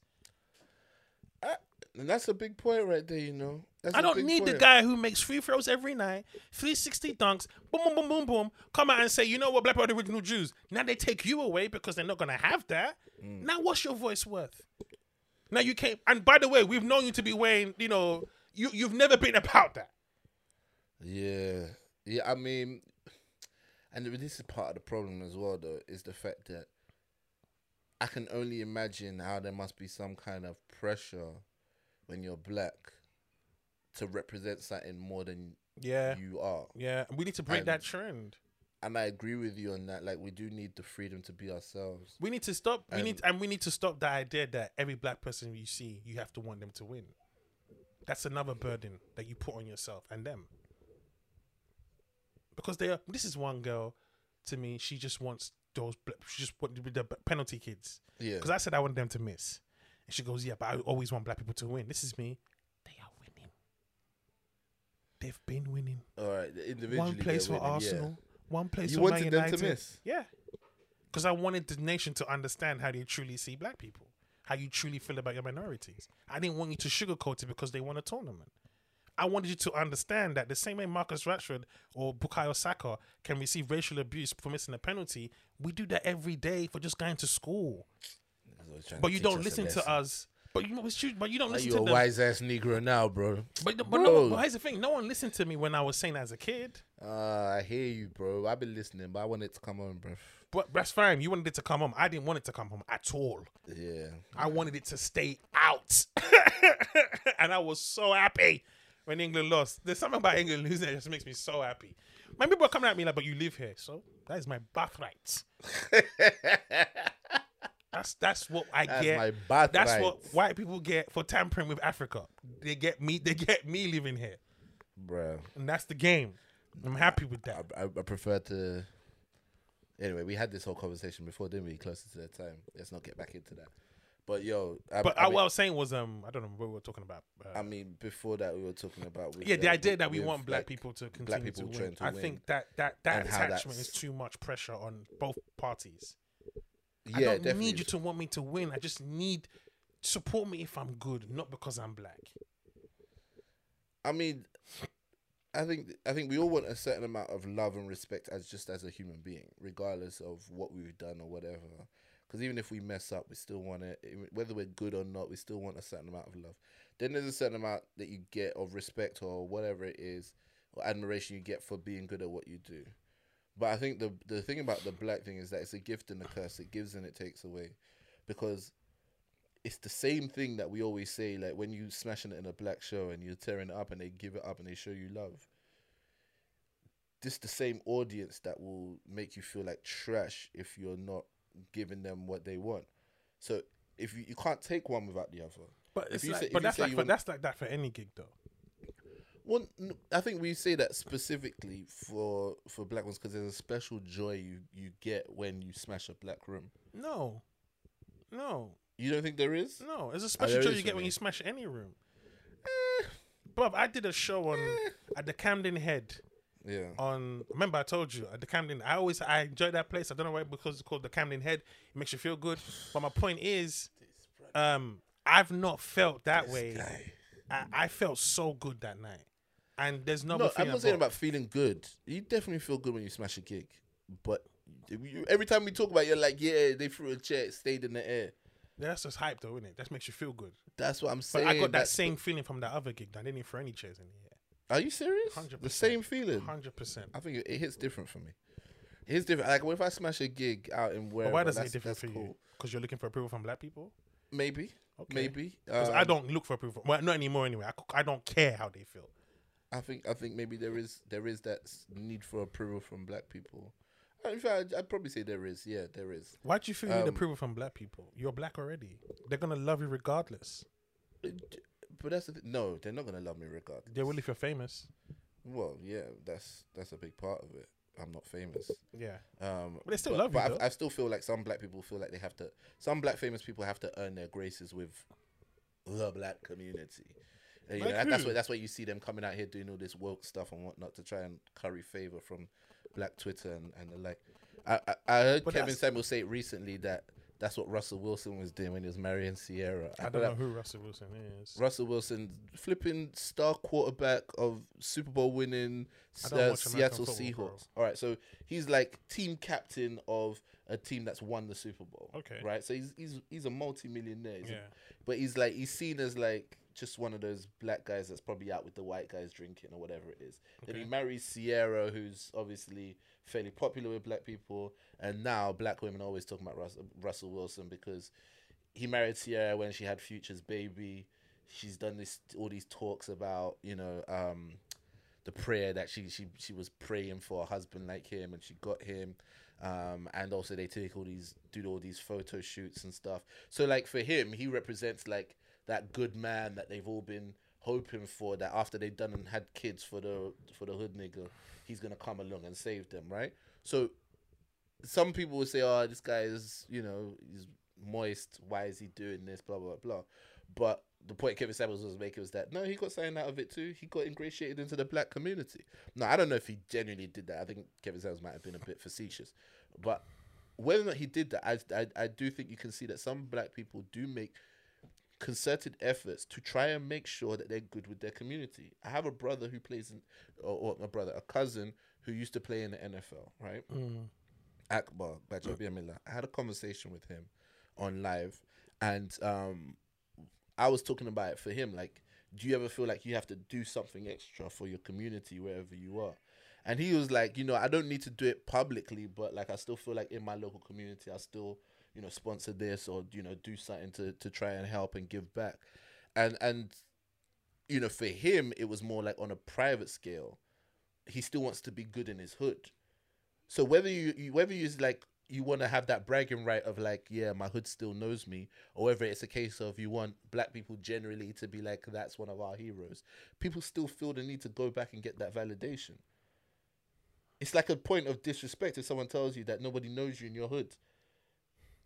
If I left Thornton Heath today and someone says nobody knows you in Thornton Heath, right? Like at the end But of why the would day, they know you in Thornton Heath? Do you run the streets? You're a fucking married man. that's my point. That's my point. So for me, that one wouldn't really hit me so much, Mm. right? But for guys like I don't know, like Stormzy or Krept and Konan or I can't remember one of Krept and Konan came from Thornton Heath. For those guys, like they'll be like, "What? What do you mean? They know me in Heath, man. Well, I came out well, of that's, Heath." that's that's because what they're that's what they're built their whole life on though. But that's my point, though. They need that That's validation from the hood, though. though. But that's the, the the the basketball players and stuff like that is because they've come from those hoods and those hoods have carried you to where you are. So they want to always be nice. carry them, though. because you're the one that you they allowed you to play basketball. They hyped you up in college. They're the ones that gassed you on. The moment you get onto the What's age guy play college out of state anyway? no, some you play in the hood. You always start at home. Rappers get hot in the hood. It's the hood that makes you hot. It's the radio station that puts you on. So Yeah. basketball players from the hood, the kids, um, Serena, Serena, when they asked Serena's dad, if you make it to, if your daughter wakes it to Wimbledon, what would you do? He said he'll bring the Bloods and Crips to come and watch because they allowed his daughters to play tennis. Wow. So it always starts from the hood. It starts from home. Always. I got hot at home. All right, relax, brother. relax, brother. So when you get- when you saying Hackney's behind you, yeah, You know what? It's so funny. I Is was in the barber to the shop. Apollo, bro. Is- I was in the barber shop. Yeah. and the the youths in my ends. This is when I started doing comedy. I've been doing comedy for a while, and the youths in my ends were like, "Hey, from from Hackney, you know, you man don't know that." And they were like, "What? Yeah, but I keep telling man he's from Hackney." For them, it was a pride thing that I came from their ends. Yeah. and he had to let everybody know Yeah. that I'm from that ends.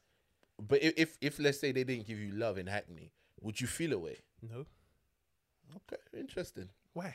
Is Hackney my house? Is my father's name?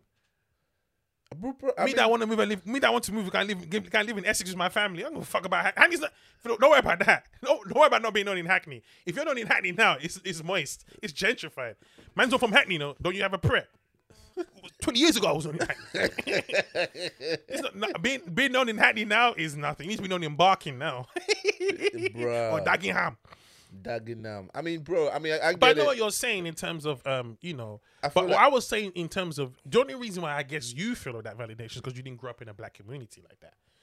You didn't grow up in an ends. You didn't grow up in Peckham or Brixtons or the Hackneys. Thornheath was kind of like that at the time, but like I wasn't involved. Right. That's the thing. Like I, I went to school in Shirley, so I would get on right. a bus to go to where my private school was, Right. and I'd come back. So the only time I'm seeing So dudes on the the ends is when they was robbing me when on the way back. Like it wasn't a You case got robbed of on the way back. I got that. So one person tried to rob me one time, and I got pickpocketed the second time. But it was supposed to be a slight joke. 'cause we keep moving. Um, but yeah, like So it- you throw you throw robbery on black people. no, as in like the joke was Thornton Heath was bad like that back in those days, but I wasn't really out here on these Okay, streets like that. So the idea was that for me, it's not that I want like guys that rob people to love me. It's not that I want you know the I, I want criminal approval. I want street credibility in that way, but it's I think there's an element to which when you feel like a greater sense of family has embraced you, and if you've got let's say for let's say for example, it wasn't even based on race or area. Let's say it was like your university, your alma mater, or something like that.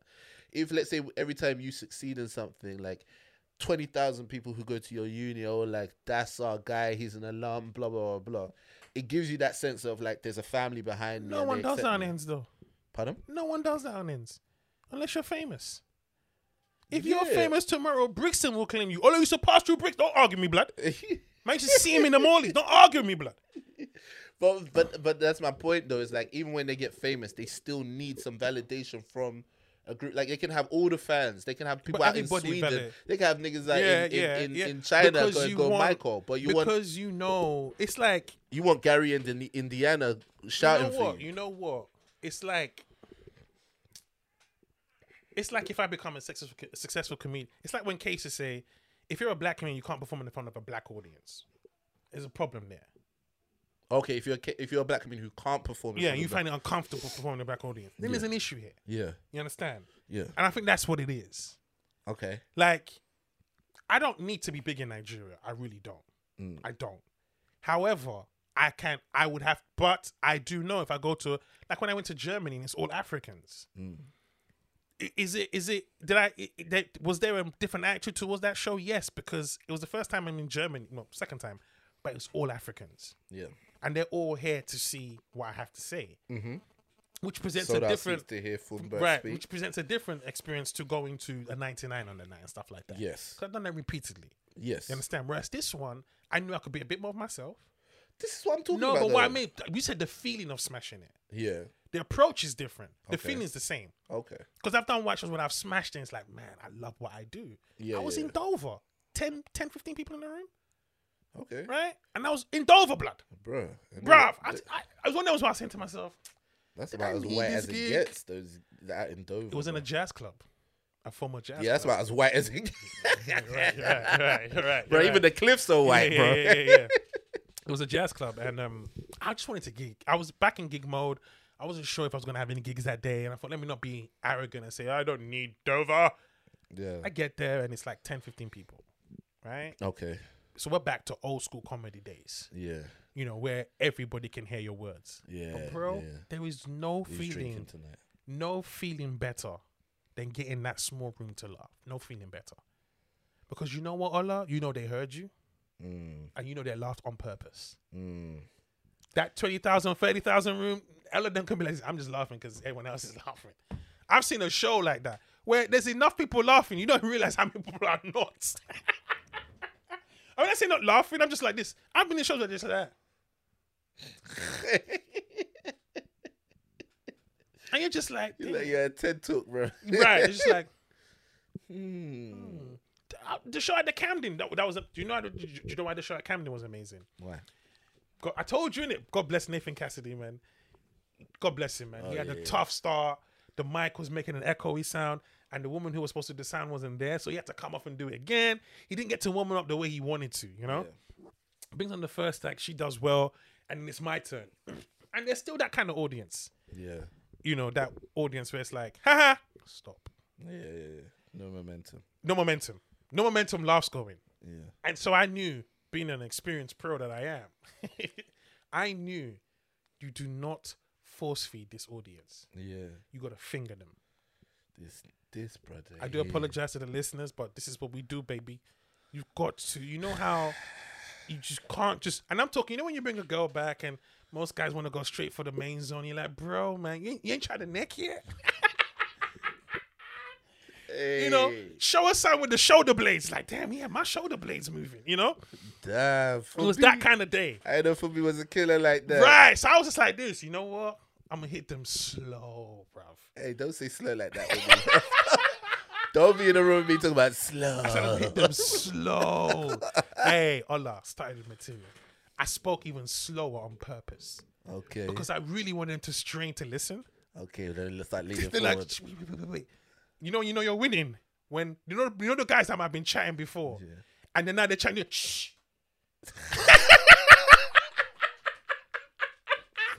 they don't want to talk no more. yeah. Don't be- I don't want to talk no more. This guy is funny, and I want to hear everything he has to say. Yeah. That's when you know you're in the zone. When I knew I had them, you know when you know you have them, you could say whatever you want. I even broke off script. I said, y'all, y'all, y'all, y'all working later on.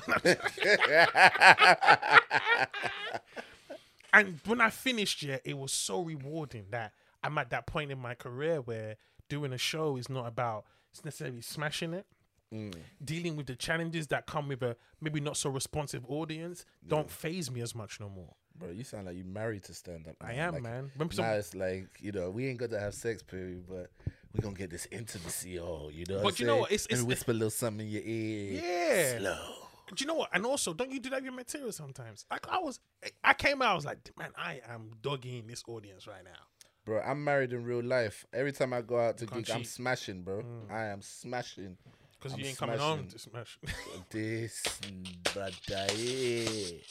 This brother, Why sound like ain't be smashing this? I'll tell you that much. Bruh, just because you said that, I am smashing Like, hella loud, hard loud, tonight. That's right. loud me, My wife's gonna get the full brunt of what you just started. Just After now. that, man, like you just put a- you sure you got the energy. Bro, that the Amalize was gonna pound was gonna power me, bro. What do you okay, mean? All right.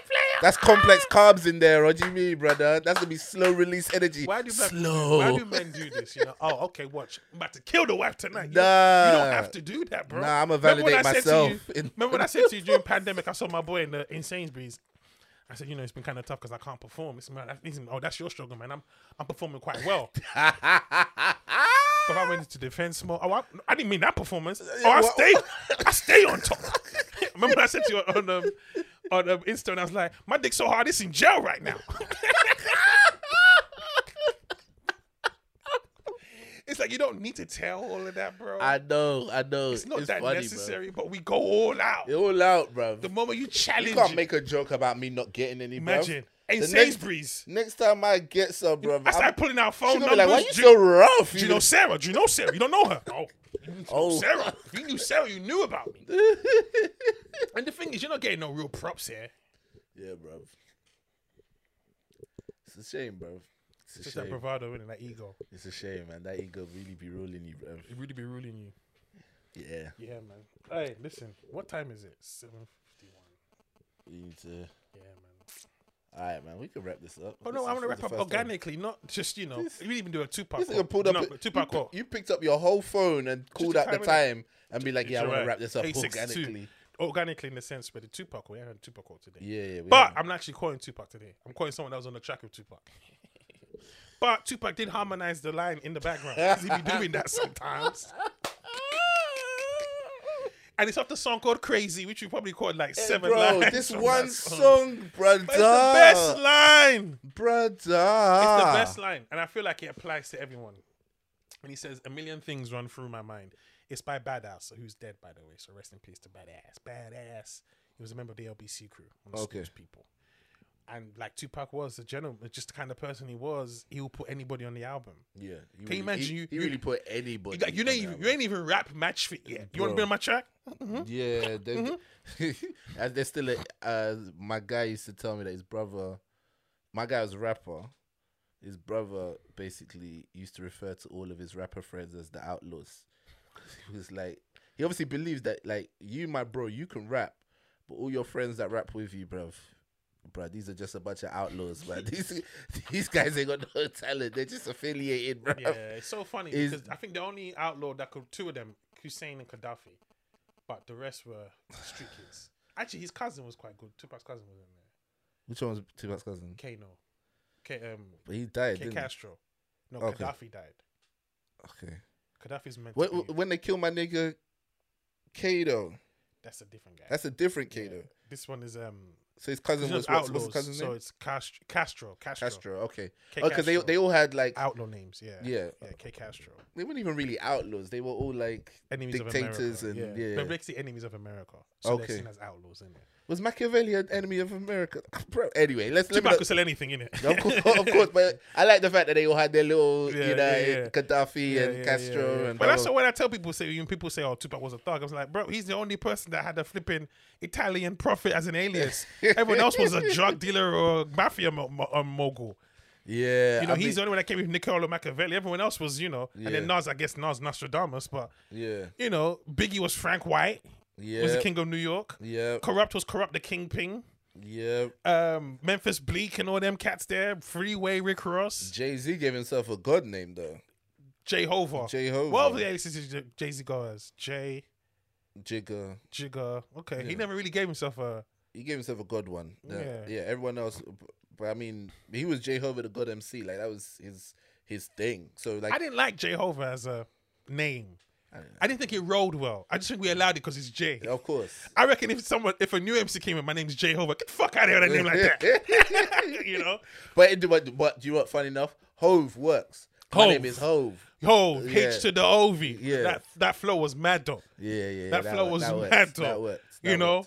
It What? was slightly like low key blasphemous, but like you know, Hove. Flat. I'll how- let Hove land. I'll let Hove land. I wasn't but- blasphemous. My name What is to say Jehovah? The Jehovah part was blasphemous, but to shorten it to Hove, I was like, oh, like, the Jehovah part was definitely blasphemous. Yeah, yeah. But um, my name is Hove H to the Ov. yeah, that part. I that that flag, slide. you know what? Yeah, I checked cheddar. I, when he said I checked cheddar like the food inspector, I said. Yo, the best line in that thing was flying in a piece of paper bearing my name. I got, got the, hottest chick in the game wearing my chain, You know what? Yeah, as a young listener, that's when you should just turn off the, the song. I don't like this guy. bro. And you know what was mad about that video? He didn't even show Beyonce properly. What? The, there was no video. It's it's a cutaway. It's in the middle of a song. He just cuts to it. That's what I'm saying. Got And your, he's- dust your shoulders off He's now. got Beyonce in there, and you just see like from a, you know it's Beyonce wearing. oh, I, this you know I need to this watch it again. I've never seen it Bro, like this that. is the flash, and it's like you put Beyonce in your video, didn't even really put her in. You know why though? Just give her a flash, man. This you know why, a- though? Why? Label appearance fees. Them things are mad. really? You think? Hell yes. You think if you're dating a girl, the Hell label's like Hell yes. Hell yes. nuts. Hell yes. Can you They imagine you have to eat. pay the label to It's put the your im- girlfriend in the her video? It's her brand. It's that she's a brand. It's like me just saying I'm gonna put coke in my ting and think I'm gonna get away with it. No, No, but you're not dating coke though. What I'm but it doesn't like, matter. I'm putting coke in my how- What if the ra- label say they, they want fees to Pamela in the bedroom, bro? You can't you can't pay Yeah, that. but, like you- you- but you do realize Beyonce is a mogul brand. Of course, Jay Z can't just be flinging in his in his hip hop video. They have to get clearance for that. But all of these rappers that have people just show up, you know, the guy that shows up right at the end, and he's just Yeah, who you have like one other rapper, and he's like, Who is he? I told you, did he bro, charge one twelve? showed up in like SAS videos, bro. You think that was the day. free? I don't think. Uh, well, I don't know. I, mean, I told maybe. you, I told you, did he charge? Kanye showed up in D'banj's video, Oliver? Twist. Okay, but he was managing. He, You he think that was free? at that point. You think that was free? I told you, um, did he charge 112, Yeah, 20 did- grand for did- being in their video? Did Diddy's different. No, you know what? But it makes sense though, Allah. You're gonna make money. This video's gonna sell. I'm Diddy. You don't just get me in your video. I don't care if I'm signed to you. So if you're if, signed to if me. You, if you're dating a girl and she gets paid to like make, I don't know, like she makes Instagram sketches or whatever, That's not enough. would you would you charge her to do what? to show up in her Instagram sketch? Like, Yes. business, baby. Oh yes. Your girlfriend. Yes. Hey, if she makes Instagram, ladies. By the way, that's the that's we're both in the creative industry. Yeah. I can't write a film for my girlfriend because she's an actor. and Say you're gonna do it for free. Mad. Guy Ritchie was dating Madonna. They were like, "Oh, you used her song in the movie." Sim, yeah, you know how much I have to pay for that. It's not. Who gives Yeah, a damn? at that point, using music, I understand that. Like, But you just want me to. You. you. want me to make a sketch. You, she wants me to be in her sketches. Yeah. And she wants me to do it for free. yeah, she's Nah, you guys are together. nah, nah. Not if she's a success, successful. If we're on the come up, different. But if she's making millions off of it, she's not. I'm not doing it for free. You getting dick for free? This dick, Dick is free. free. Hell no. That's not how you do. That's not how it works. That's not The how it works. the quote. What did Bad Azz say? Um, he said a million things run through my mind, in and I find you don't have to be in jail to be doing time. And Tupac comes back, you don't have to be in jail to be doing time. But I think Tupac was like, damn, I didn't write that shit. Because one of the most potent lines on the song, you don't have to be in jail to be doing time. And I feel like if we all ex- if we all deep it, yeah, we're all doing time. man. Ti- and time's a motherfucker. Every day we're doing time. The moment you wake up, it's like shit. Bro, Today I was panicking because I had to go and get a Hoover, do so many things. I was thinking, I gotta get to Orleans by five thirty. Mm. So I was already panicking, like, man, where's all? There's not enough time. And that's when it- that, that that's, that's why that line was so potent. It's like you don't actually have to be in jail to be doing time. And there's a lot of us doing time in this world. We're just literally going through the motions, and so That's it's important to be mindful of um like you said being content you know? Be mindful of the things that are achievable in this life so you're not just doing time you know? Instant millionaire and all that you're going to be doing a lot of time baby. Yeah, You I mean, and, and yo, I think even the, the other side of it is the fact that a lot of people are even really imprisoned in their mind as to what they can do. So they, they put the, the jail bars on Yeah. themselves. So you tell them, you know, you could work hard and you could, you know, provide and you know Mm. take on a family or whatever it is like that you're aiming for, and they're like, nah, man, you know, I can't do that. You know where I'm coming from. You know what I've been through and whatever it is, and you know that part as well. That part depresses me because it, you know it makes me really wonder how many times have I. you know, even for people who really need it, but even for myself, how many times have I stopped myself from doing something because I put the jail bars up? You know, like when I came into the game of comedy, I was fearless, bro. I was, I was like ready to do whatever. You ask me now, now I'm way more concerned about all these other things. Some of them good, you know. Some of them probably just useless concerns. No, you gotta, you gotta, you got to. You're right, man. You got to shake. I mean, there is. You were fearless when you came in, but like everybody, you know, that youthful exuberance gets, that experience gets in the way, and it's not necessarily people tell you to be. I was not this cynical when I was in my twenties. Yeah. I was not this, you know, cautious of everything. Someone says good morning to me, and I look outside. Is it really morning? Is it really morning? Is it good? Like the the the you know the funny thing, the industry took away the love of comedy from me. Mm. So people ask me, you know, one girl said, "Oh, sh- you got Shelton. Oh, are you excited?" Yeah, not really. She's like, "How, how can you not be excited?" And I was like, "Cause I did four last week. I did four just the other day, back to back." All right, relax, brother. But she didn't understand that I'm going to work. yeah. But she said, "Yeah, but I thought you, you know, you love, but you, you, you love what you do." I said, "I do love what I do, but um, it doesn't take away the fact that it's still work, and the industry, working comedy, and performing are two different things. Yeah. The work of comedy is hard. It's depressing. It's struggle. It's it's stressful. Yeah. Performing is bliss because you're, you're working that night. Mm. You know, so uh, you know, but people, it's so funny because I remember I was telling someone to pitch a sitcom about the urban comedy scene. Yeah. They're like, no one cares about sitcoms. So they said to me. So I said, Wow. okay, then that's it then. But Wow. if people actually took an interest into how we get to being on the stage, Yeah. there would be a different concern for comics. Of course, of, of course, people care. People do care. That person was just trying. They probably got a brief, and they're trying to get you to fit into their brief. Right. Pause. But, I don't know any comedy shows, sitcoms. You don't know any sitcoms. Let me think. Let me. Because that's what she said. No, that's what she said. No one cares about comedy sitcoms. Okay, so when se. she's saying no one, she's saying producers. yeah, and industry, Yeah, and they've tried and it's not worked, kind of thing. Yeah, yeah, yeah. Because people love watching sitcoms. People talk about their favorite sitcoms till today. You know, But it's not centered around up. comedy though. So a sitcom centered around comedy, Oh, bro, Seinfeld is the highest grossing sitcom of all time. but it's not centered around a stand-up, is it? It is. Yeah. it? It's him doing stand up and just basically Mm. living life with his flatmates in between But is he is he as a stand is he a stand-up in the show? He's a stand up. I didn't know that. Yeah. And because I've seen the stand-up, I didn't know he was a stand-up though. yeah, yeah, he's a stand up in the show. Louis C.K.'s done it as a stand up in the show. Jim Jefferies has done it as a stand up in the show.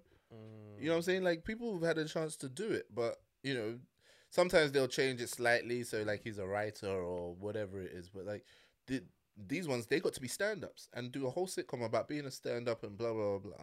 It's just it's only when it comes to us that we no like nobody cares. No one's interested. Nobody cares. Bro. no one cares about black people doing stand-up. I mean, you could say that maybe some people have seen it too much, but come on, man. The highest grossing sitcom of all time is about a stand up comedian. You know, at the end of the day, eh, anything you tell me after that, I, I don't really believe you. And, and that's with all the family sitcoms that we have out That's not even my. and all the workplace sitcoms we have out. That's not even my. It's just it's the Eddie Murphy story. You know, I think we said it last week Which one was that? when he met Rodney Dangerfield for the first time, and he was like, you know, I would- I would love you to see my act, Yeah, and he sees his act and says, "You're a bit, bit dirty. I don't think that's gonna fly." yeah. Sees Eddie Murphy a year later and sees his palace and says, "Hey, who knew?" Who knew? And Eddie Murphy, because they asked him, "What advice would you give him? Don't listen to anybody." yeah, yeah, yeah. Can you imagine Eddie- you go home to Eddie Murphy? What advice would you give me? Don't listen to anyone. Uh, he's right. You'd though. be like this. Yeah, but what other advice? You just because you want him to tell you something, Yeah, but yeah, he's actually yeah. telling you the truth. Don't listen to anyone. What he's telling you is, I don't fucking know. I don't Yeah. know. and and Bill Cosby was telling him off. Uh, Yeah. you know, he had a bunch of people telling him off, and he's Yeah. still, you know, regarded now as one of the greats. And it's like, And you the know, second sometimes one you I do need use to break is the rules. when Marvin Gaye wrote "What's Going On." Berry Gordy said it's not going to be a hit, and he shelved it. That's Berry Gordy as well. Very good. He was the hit maker, but he, he was not wrong. He'd never seen a song like that. And ain't no Yeah. mountain. What's wrong with ain't no mountain high? You know, are you are you happy? You You know, know what I'm saying? I there's some clouds. Do some cloud shit. If you ain't got the four people behind you. Yeah, like you know, you ain't got no songs about the lilies and the daisies. He's like, no, I want to talk about what's going on. And if he didn't stick to his guns, that, that's Oh, almost like I man. said that up in Yeah, I know, right? So I want to talk about what's going on. But if he didn't stick to his guns, if he didn't believe in that song and say that this is what's needed, we sing that song till today. I mean, it, it, it it's a very unconventional song. I don't know many songs that sound like that song. Was but for that time anyway. I mean, yeah. So it's You know? so I mean, yeah, it does require some people to be fearless, you know, and and to to kind of push through when you really believe in what It requires for you to take that to not be afraid to fail. Mm, You got to embrace the idea that you might fail. You got to go on there and say, "I might make this song and nobody will give a shit about it." yeah. But but this song is important for me to make, and just believe in that, man. The rest is irrelevant. People will tell you everything. People will tell you after the finished product. You know, you could have put a scene in that. Da, da, da. Yeah, I could have, but I didn't. Mm. Can you imagine me going to tell The Godfather or Friday? You know, there could have been a scene where Craig, you know, yeah, okay, right. What film have you made? Cool. Cool. Thumbs up on that one. Yeah. And another thing I learned was you make people make one and want you to watch that one. yeah. It's like, bro, it's just one. Like my friend, her her her, her niece wrote a spoken word poem. Mm. She played it for me. Said, "What do you think?" I said, "It doesn't matter what I think. It's just one spoken word poem. She needs to do 150 of these for me to even consider that she's even doing it. Because this is not going to be her last one. It'd be unfair for me to give any opinion on the first piece she's ever done. Let her grow. It doesn't matter what I think. She has to keep going. That's the only thing. Mm. And that's the advice you have to give to a person who's coming up. Doesn't matter about that one. And that you know you know what that is. That's at the root of that advice is to just keep going. Absolutely. because and, and this is something that I've realized whether you're talking about successful entrepreneurs who I, I I listen to successful entrepreneur stories and I also listen to a lot of marriage content and funnily enough the one thread that I can see through both of those and also the creative journey is that when you ask successful people what the secret to their success is there's usually some variation of I didn't give up I mm-hmm. kept going Mm-hmm. you know what I'm saying? Like, th- if it's an entrepreneur, they've been through a bunch of mm-hmm. stories. If it's mm-hmm. a married couple, it's like we went through tough times where it was so much easier for us to just call it quits and divorce, and we And chose now to we keep made going. it other side. You know what I'm saying? And you know, even th- as a comedian, you you look back at some of the stories of the people that were like, "Oh, these people are greats," but if you look at like their real story, you see many moments where they should have just given up and just been like, "It's all over." So there's an element to which not giving up is really kind of the key to success. It's like you just have to keep going. Mm-hmm. Uh, and on It's that, that note, I think we should wrap this up. Yeah, yeah, we should we should quit commit. right now. we should wrap this up. Don't give up, y'all. and we should quit right now. But yeah, that's that's that's the that's the that was the essence behind that. Um, you don't have to be in jail to be doing time. It's just kind of not let you, not let that pass, not let the world pass you by, Mm, and just don't give up. I like that, bro. I like that. Where can the people find you? Um, the same place you could have found me last week. I enjoy your answer. I haven't posted. It's, it's- I haven't posted in God knows how long. However, it's my birthday on Thursday. Getting my hair did tomorrow. It's your birthday on Thursday. Yeah, Swear down. yeah, man. I'm doing the store. You should come down, man. What are you doing on, on Thursday? You do anything? Oh, I can't actually. It's my birthday. It's your birthday on Thursday. Yeah, G. Wow, that's crazy. When did you say? Yo, it's BQ Day on Thursday, the 5th of August. That's the boys' quarters birthday. Podcast Um, yeah, I mean, should we drop this one on the birthday or Are you working on Thursday? Um, no. Uh, my wife is planned my day. Okay, Yeah, so I'm not sure exactly what I'm doing. It's all a surprise. okay. Well, that's fine then. Yeah, so um, so guys, if you don't know at this point, figure that out. We have the same birthday. That's why I called it BQ Day. Um, so yeah, shout us. You know, hit us up on the socials. Say happy birthday on Thursday. Send cake. Um, send cake, send money, send nudes. Um, at Ola the comedian on Yeah, send news to at all of the comedian, not me. Nah. that was too. That flowed too well. Send news at all of the comedian. You need to. No, no I was just okay. Don't worry about it. All right, so it's at Fumbi Omataya on uh, Instagram, at Fumbi on Twitter, at Ola the comedian on everything. That's on neighborhood. That's on Crip, yo. And uh, guys, stay blessed. Catch you after. Peace.